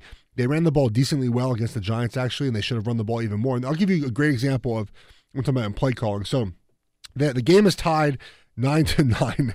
Uh, with six minutes left in the fourth quarter, Chiefs get the ball at about the twenty yard line of, of the of the of the of you know their twenty yard line to drive down the field and try to take the lead. They run the ball for 12 yards the first play. Huge hole in the middle. Kareem Hunt up the middle, 12 yards. Next play, they throw the ball. They should have run the ball again. If you watch the game last night, Washington would get seven yards. They run it again, get eight yards, run it again, get six yards, right? Set up a play action pass. Chiefs should have kept running the ball. The next play was that ill advised throw back to Kelce, who threw the ball downfield for a 60 yard interception. Yeah. Just not good play calling. And Andy Reid's better than that. I've been there. I like Andy Reid. My brother's there now. So that type of play calling seems to make no sense in that situation. So if they clean that up, run the ball a little bit more, like get you know get Alex back to throwing the ball deep a little bit, they'll be fine. A team that is very much more than fine right now, the Minnesota Vikings. They go to Detroit after just crushing the Rams, although they had to pull away late, but they held the Rams and that high powered offense of Sean McVay to only seven points in that football game. Yesterday, they go against Matt Stafford, who always plays well on Thanksgiving and has been on a tear. The Lions need that game. They've got it at home. They've got it on Thanksgiving, and the Vikings still win it 30 to 23. Case Keenum with two touchdown passes, both to his tight end Kyle Rudolph, Latavius Murray, 84 yards on the ground. That defense making plays all over the place. The Vikings, folks, are really good. This is a nine-win football team that the more you watch them, like I've been reticent to buy in, and I think it's the Case Keenum effect. You see Case Keenum, and you know that dude has been on other teams and has done nothing. Well, apparently he's pretty good, or he is in this situation because they're playing to his strengths. He is being smart. He's not making bad decisions out there. He did get sacked twice yesterday, but that only means three in his last six games. So the offensive line is protecting him. Even though Detroit may well make the playoffs, mm, but it's going to be tough because it's the NFC. The Vikings are a team that you look at right now and you say, this team can win. This team's got everything that you need, not just to win football games, but to win football games in January, Geoff. I agree with that. And their formula for winning games in January is is what good teams do. They run the football, play great defense. Case Keenum hits play action passes. Thielen's able to catch the ball and run downfield, obviously. Yards after catch is huge. He's done a great job with that. And they're just they found a comfortable rhythm with the play calling with Keenum. It makes me wonder if you know what if Keenum had Sean McVay last year. I, you know, kind of fascinating to, to, to find out. Maybe uh, you know in the Rams last year it was all Fisher and wasn't wasn't the quarterback situation because Right. obviously Goff played terribly and Keenum played terribly and look at Goff this year look at Keenum with a real offensive coordinator so um, you know maybe he's in the right situation now they finally they're West Coast offense so the ball's out quick it's good it's timing routes boom boom boom um, some play action pass some run game obviously um, we give credit to Keenum and to Thielen and the offensive line and the running backs but credit's due to Pat Shurmur the off- you know offensive coordinator who's got full uh, autonomy of the offense, obviously, with Mike Zimmer being defensive coach. Um, he's done a fantastic job. My brother played with him in Cleveland. Uh, he likes the system there. It's a true West Coast offense, like Andy Reid, like Doug Pederson's going to run, um, timing routes, uh, quick run game, out a lot of outside zone, inside zone, things like that.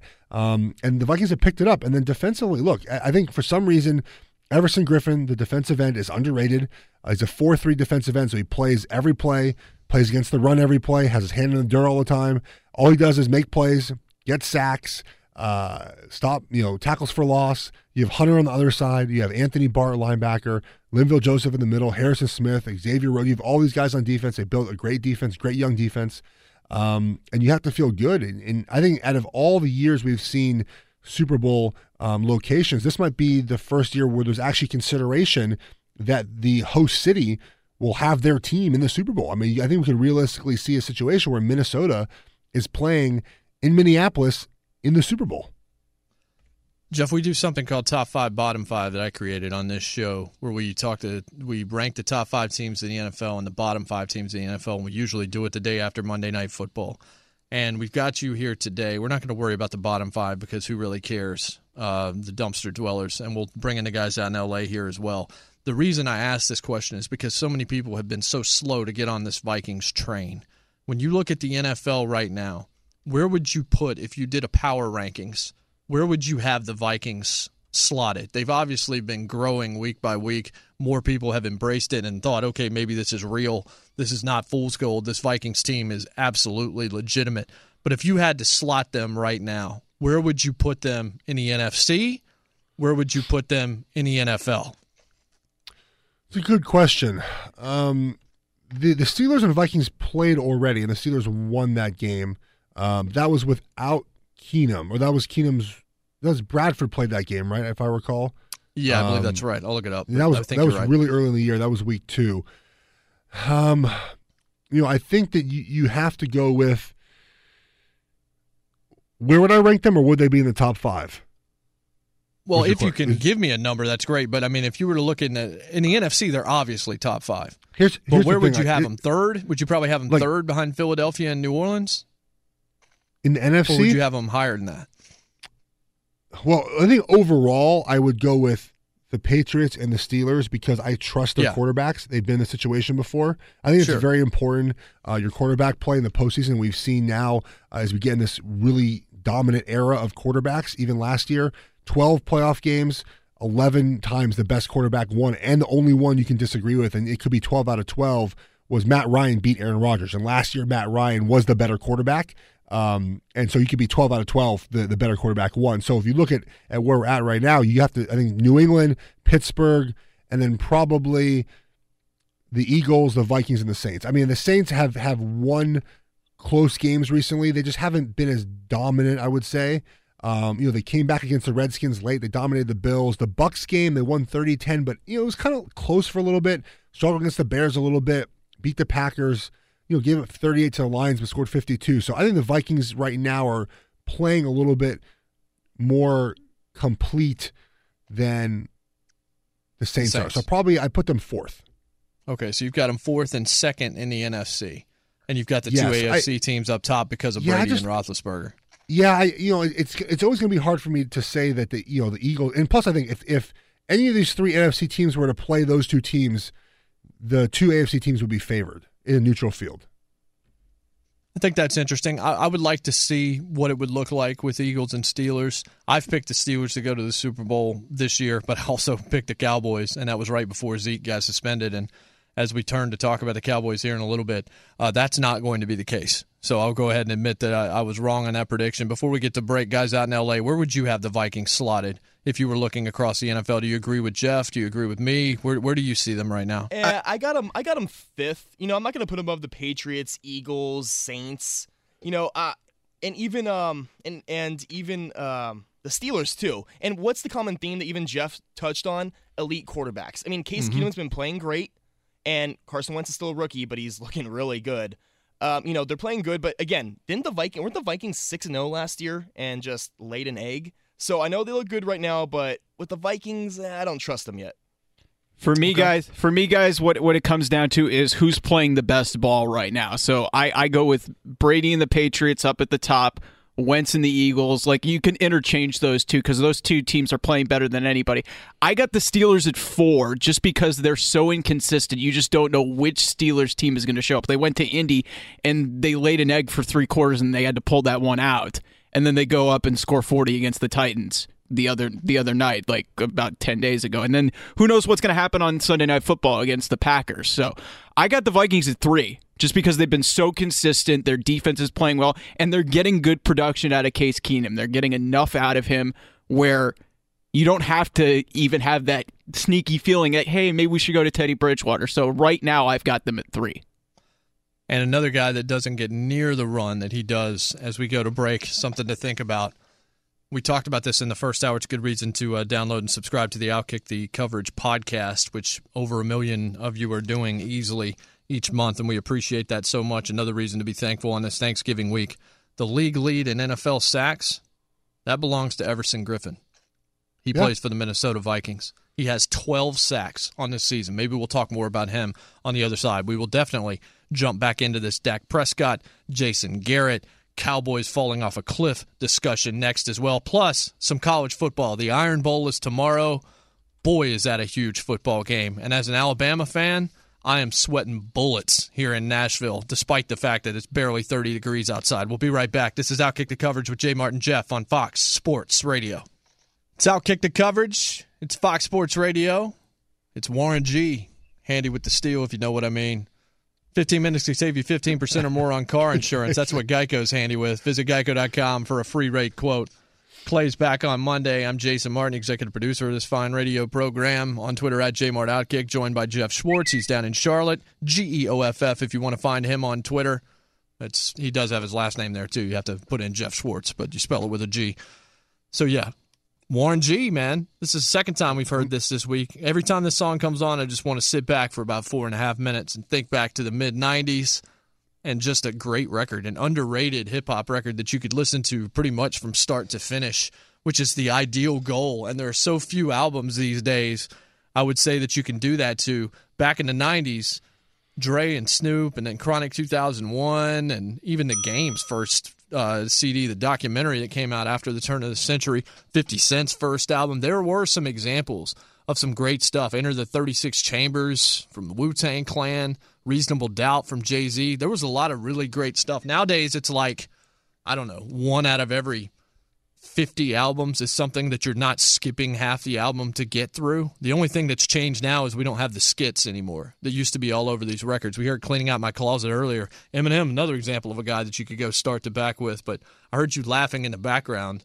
Geoff, what was that all about? when you mentioned putting in work with the steel, I figure that you are not you have not put in a lot of work with some with steel. That's why. Just laughing at that. Out, out of all Okay. things Well, I don't quote- think out I said. I'm not handy with the things- steel. Out of all things to quote there, that was funny for you to do that. Handy with the Okay, steel. Okay, well, it was, it was right after he finished talking. Leave me alone. That's Geoff Schwartz again. He was on I'm the just saying, offensive just- line for just, eight years. Like picturing you doing work with some steel is just funny. That's it. You don't believe I'm into manual labor? Or are you talking about Uh, guns in general? I'm talking about guns in general. I like Okay. shooting guns. I'm just saying. I just the the way the way the song is, and I know the song, and the way you talked about it just was funny to me. Okay, gotcha. Anyway, there's a lot of college football on today. It actually begins at 11:30 a.m. Eastern Time. Western Michigan and Toledo. The big matchup to pay attention to today as it pertains to the top 4 is Miami traveling to Pittsburgh at noon. That game's going to be on ABC live from Heinz Field. It's not that Pittsburgh's some kind of great team, but this is a weird matchup. You're going to a cold place. You're Miami. You're going to a cold place on on a Friday to play at noon. And Miami kind of struggled out of the gate. Yeah, exactly. Really bad turf. So you've got a situation where Miami did not play particularly well against Virginia, had to come back and win that game. The score indicated something that really didn't match what you saw on the field for at least two and a half quarters of that football game. I'm at least going to be paying attention to that. I mean, Miami obviously should win it, but that's just an interesting. I don't know, something about playing football on a Friday in cold weather when you're the Miami Hurricanes and you're doing it at noon. It's just sort of weird. That's the kind of stuff that can trip teams up. So there's that. There's a couple of other interesting games later on the day. There's an SEC game on CBS that, I mean, I don't know why anybody's watching Missouri at Arkansas, but people will watch Missouri at Arkansas. If, there's, if you want a reason to watch it, watch it for Drew Lock, the quarterback at Missouri, who's a fantastic football player. Could be Bret Bielema's swan song. Probably is his swan song, as a matter of fact, uh, in Arkansas. Virginia Tech at Virginia tonight. And then West Coast, we talked to UCLA and Chip Kelly and what might happen there. There's really not been any new news there.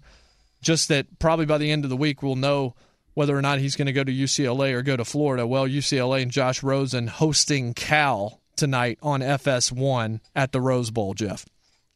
Pac-12 after dark, baby. Winner of this game goes to the Emerald Bowl at six and six.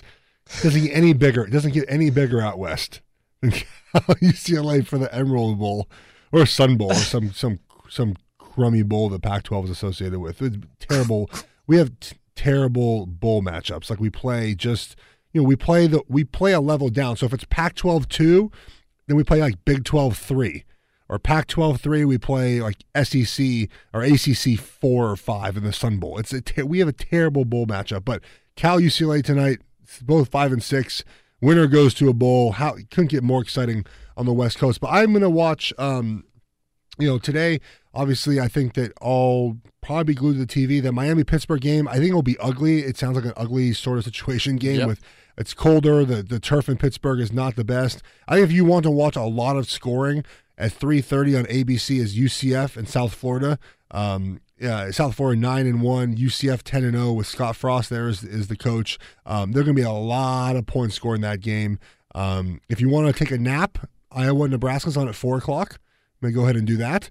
Um, and I think obviously we know that the big game coming up uh, tomorrow is the Iron Bowl. It's funny you mentioned the 11:30 start of this game. So my wife is not a football fan, and uh, you know she just Even though she can catch a football, we saw the video. She can catch a football. Yes, I, I don't think people were looking at the catch so much in that video.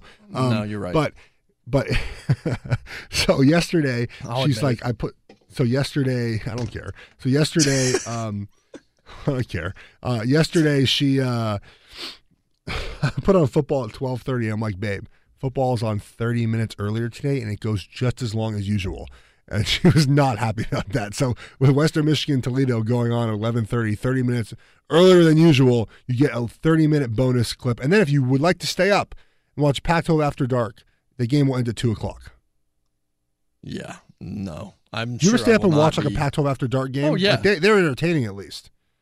Yeah, a lot of times they are very entertaining. I've even watched the ones back when I was on the East Coast and they're starting at 10:30 or Yeah. something like that. Those games are those like or those like old Mountain West tilts where like Utah State is playing at 4 in the p.m.. morning live.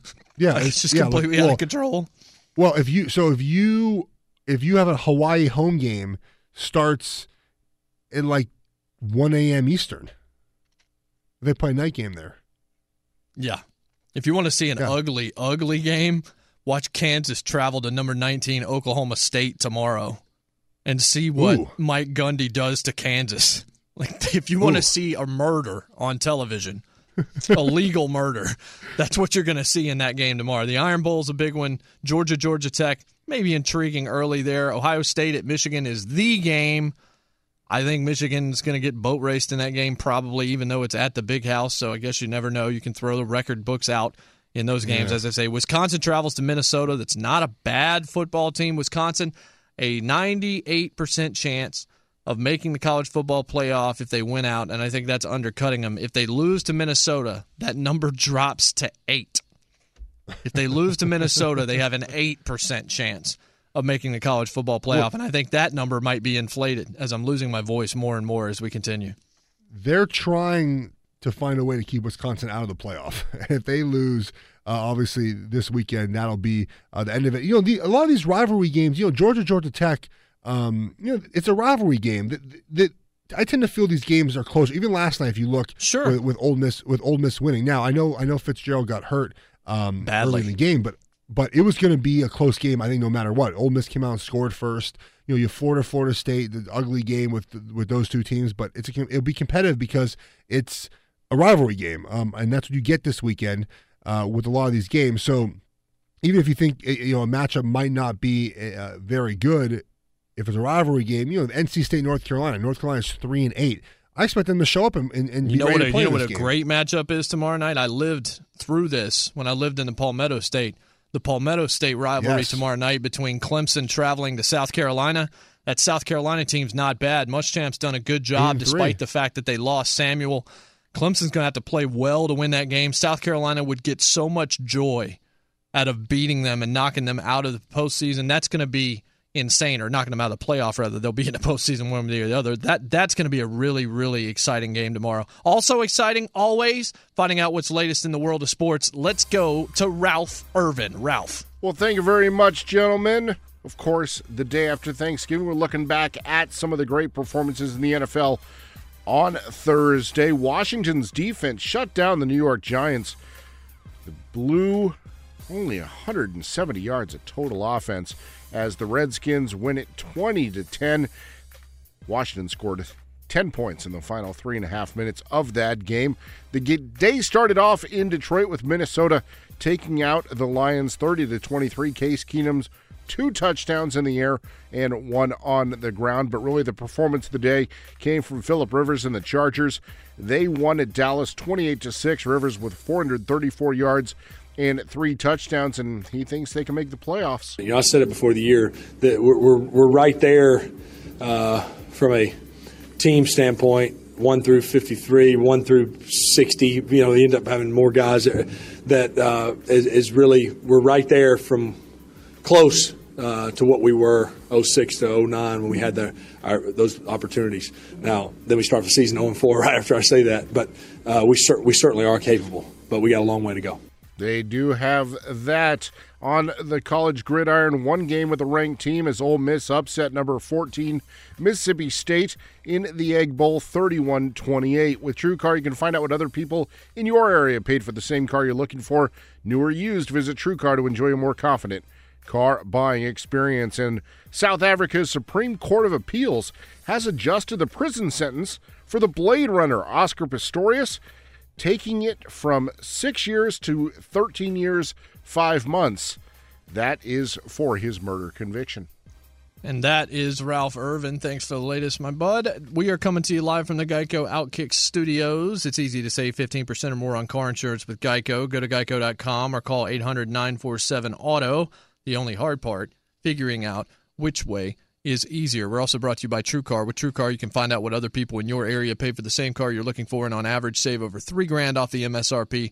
Whether you're looking for a new or used car, visit TrueCar to enjoy a more confident car buying experience. I was thinking about it as he was talking about Oscar Pistorius there, Geoff. Geoff Schwartz with me, Jason Martin in for Clay Travis. He's back on Monday, and we've got Nick Wright and the mayor, Mike Mayer, out in LA along with Ralph Irvin in the update studio today. But thinking about South Africa and sports, as soon as you mentioned South Africa, the first thing that popped in my head was Oscar Pistorius. That's not good. Like, it's nice to be in a country where there's a lot of things that you can think about. Like, when you think of American sports, OJ Simpson doesn't immediately come to mind. But if you're in South Africa, how do you ever live down Oscar Pistorius? That's all anybody is ever going to think about when you talk about when somebody mentions South Africa on a sporting broadcast. Unless you're thinking maybe a little bit of Nelson Mandela, you're going straight to Oscar Pistorius. It's a shame that that's the case, but I knew as soon as he mentioned South Africa exactly what he was talking about. Yeah, it's not good. I mean, you have a, a guy who was revered for obviously his ability to to overcome uh, and win Olympic medals, and now you have uh, another case where his his sentence got extended, which is interesting. I'm trying to look at why that happened. Um, oh, the prosecution appealed his previous sentence of six years is too lenient, so they added they added some more years. Um, yeah, it's uh, it's it's sad. I mean, you know, this is was a was a was right the face of of South African sports, and you know he got into trouble. I, I don't know what else South Africa can do to. You know, they have to find, I guess, another sports star for for you know to take over some of the news. Let's hope but they find one. because it's not it's not fair to South Africa either uh, No. to have this be the reason people think of your country.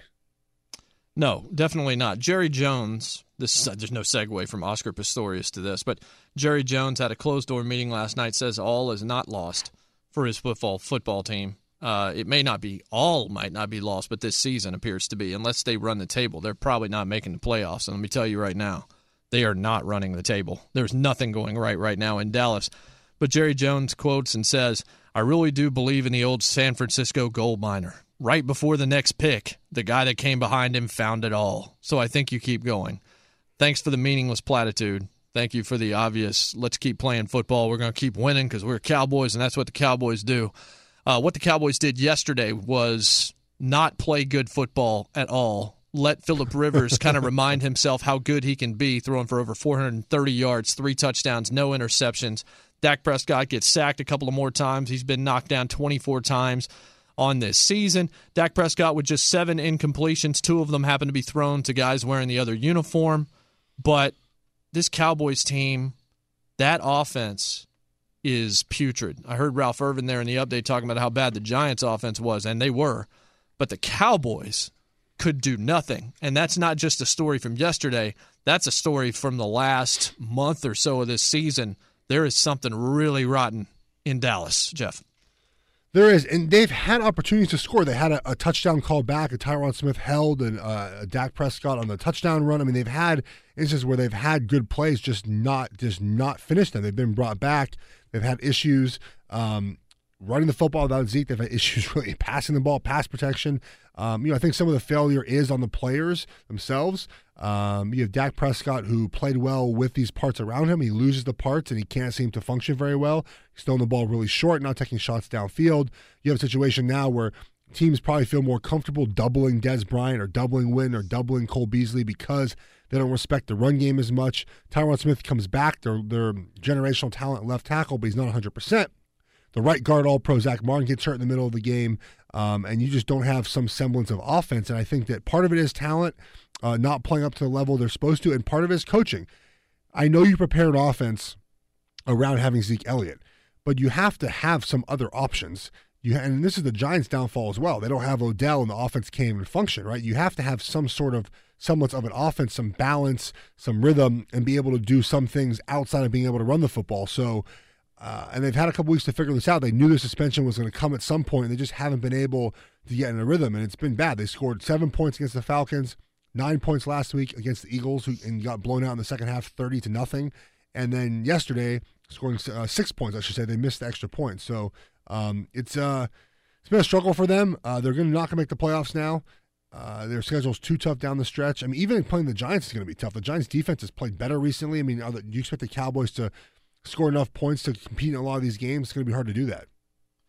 It certainly is. We're going to take a break now and we'll come back for our final segment of the show. But one thing to think about that we will talk about in this final segment if you're Tony Romo and you're watching that game yesterday, as you're broadcasting it and doing a fantastic job as you have all year for CBS, what's running through your mind? We will ask that and try to answer that question next. Stick with us. One more segment left on this holiday week. We're glad to have you with us. This is Outkick the Coverage with J Mart and Geoff Schwartz here on Fox Sports Radio. We're coming to you live from the Geico Outkick Studios. 15 minutes could save you 15% or more on car insurance. Visit geico.com for a free rate quote. Nick Wright, not that Nick Wright, trying to make it so that I don't talk. He goes with regulate, and then he goes with it was a good day from Ice Cube, and he expects me to try and want to talk over that. Classic outro. One of my, oh, no doubt, especially on a Friday. It's fantastic stuff. So, also fantastic. I retweeted this. I think it was NFL memes that got it first, but who knows? It says, it's not a logo, it's a rating, and it's the Dallas Star. and it shows like one star out of five underneath it with the Dallas Star logo. That is well done. And what we asked Geoff, that was Geoff Schwartz laughing in the background. I'm Jason Martin. You can follow me on Twitter at JMartOutkick. Follow him at GEOFF Schwartz on Twitter as well. Dallas struggling mightily. Dak Prescott struggling mightily. The offensive line having its issues. No Zeke Elliott. No real game breakers, it seems like, offensively. Dez is just kind of being wasted, even though he's a little past potentially the years of his, his best part of his career. And you're listening to Tony Romo call this game yesterday with Jim Nantz. And the question I asked before the break, Geoff, you're Tony Romo. You didn't really want to quit playing football, but the opportunity that you wanted just was not there. Dallas quickly moved to, to Dak Prescott, and you're seeing what's happening right now. Tony Romo, what is going through his mind watching the way this Cowboys team has seemingly imploded over the last five, six weeks? Um, that's a good question. I, I think he's probably overplaying. He's gone, you know, he's been in the booth this season for a lot of games, right? He does the Thursday game some week and then does the Sunday game. He's probably overplaying, but I think he he does have a little bit of regret with the way he went out. You never want to go out being injured. I, I think that's most of us do it. I know, you know, for me, when I got hurt the second time, well, the third time in New York when I broke my leg for the second time, um, I probably should have retired. I had eight seasons in. Um, I felt good about my career, but I tried to come back and play because I didn't want to leave the field injured. And I think that's the way most of us feel. We don't want to leave the game injured. And Tony Romo came back. Yes, he came back in week 17 and, and led that touchdown drive. So he didn't leave the field per se injured, but obviously his back is a concern. So he feels great now. I know he mentioned that in the booth that he feels great. I don't think he he he's upset about not playing. I just think he wishes he had a chance to end his career healthy, if that makes sense. Um, but he probably is glad he doesn't have to get hit as much as he used to, especially with the offensive line situation in Dallas.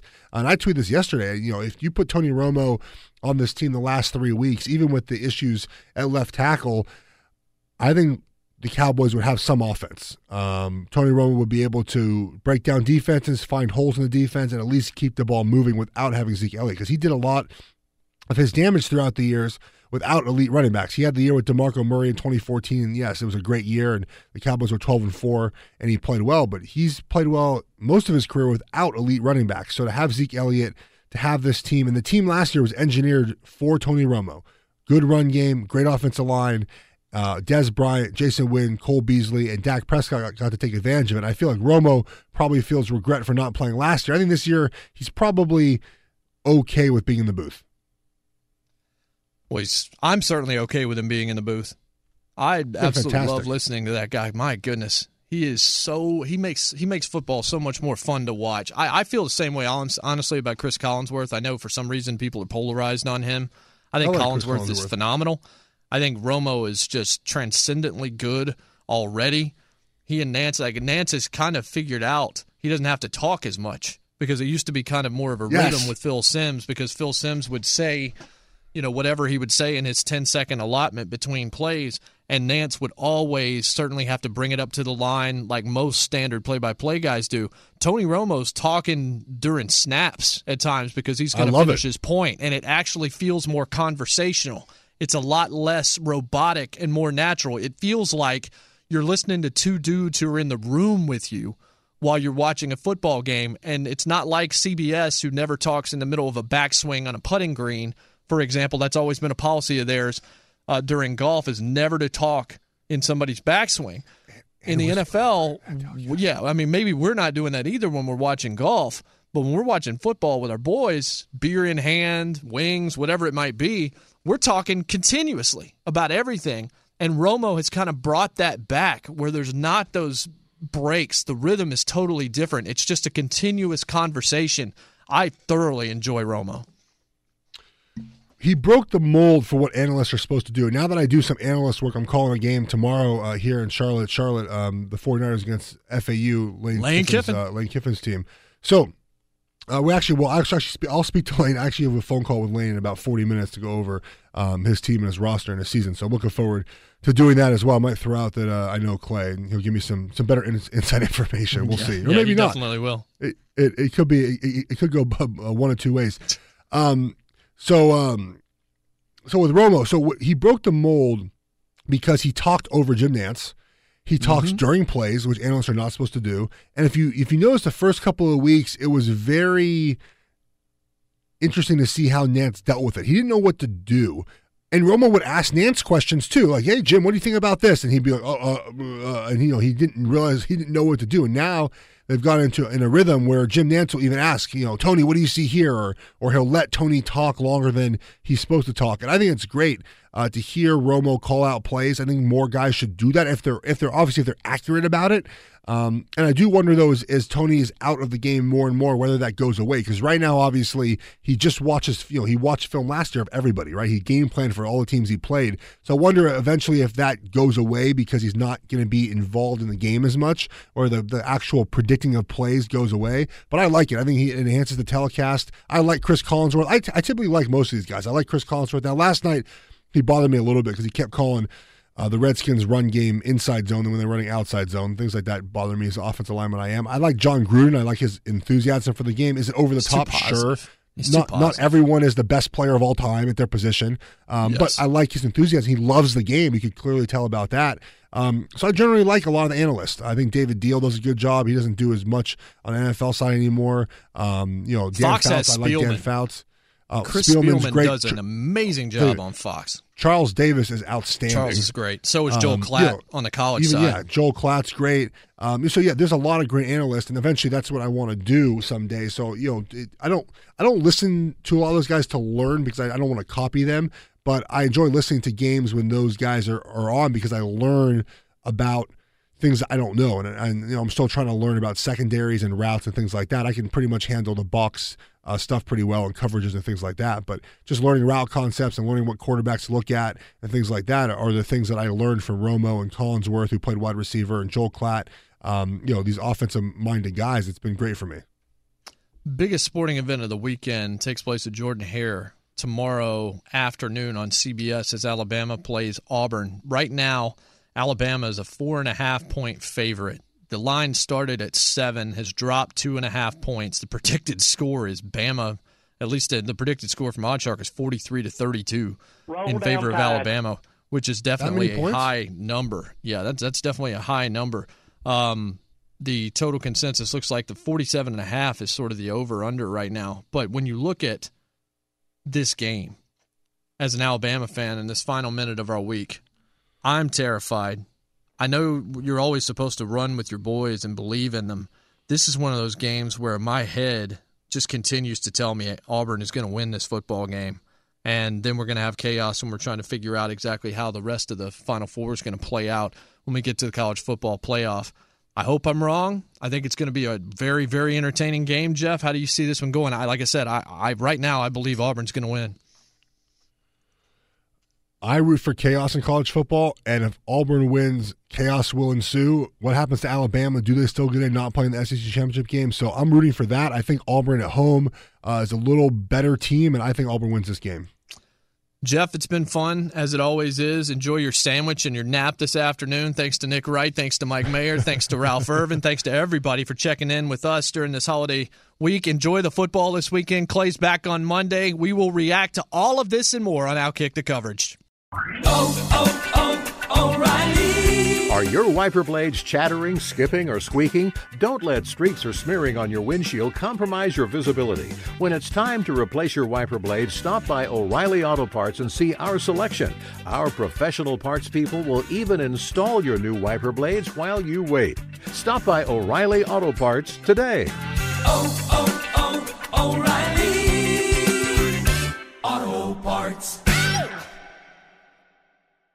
At Bet365, we don't do ordinary. We believe that every sport should be epic. Every home run, every hit, every inning, every play. From the moments that are legendary to the ones that fly under the radar. See for yourself when you sign up today and get $150 in bonus bets when you bet just $5. Whatever the sport, whatever the moment, it's never ordinary at Bet365. 21 plus only must be present in Ohio. If you or someone you know has a gambling problem and wants help, call 1-800-GAMBLER. Terms and conditions apply. I'm Saleha Mohsin, and I've covered economic policy for years and reported on how it impacts people across the United States. In 2016, I saw how voters were leaning towards Trump and how so many Americans felt misunderstood by Washington. So I started the Big Take DC. We dig into how money, politics, and power shape government and the consequences for voters. With new episodes every Thursday, you can listen to the Big Take DC on the iHeartRadio app, Apple Podcasts, or wherever you get your podcasts. The Big Take from Bloomberg News brings you what's shaping the world's economies with the smartest and best informed business reporters around the world. We cover the stories behind what's moving money and markets.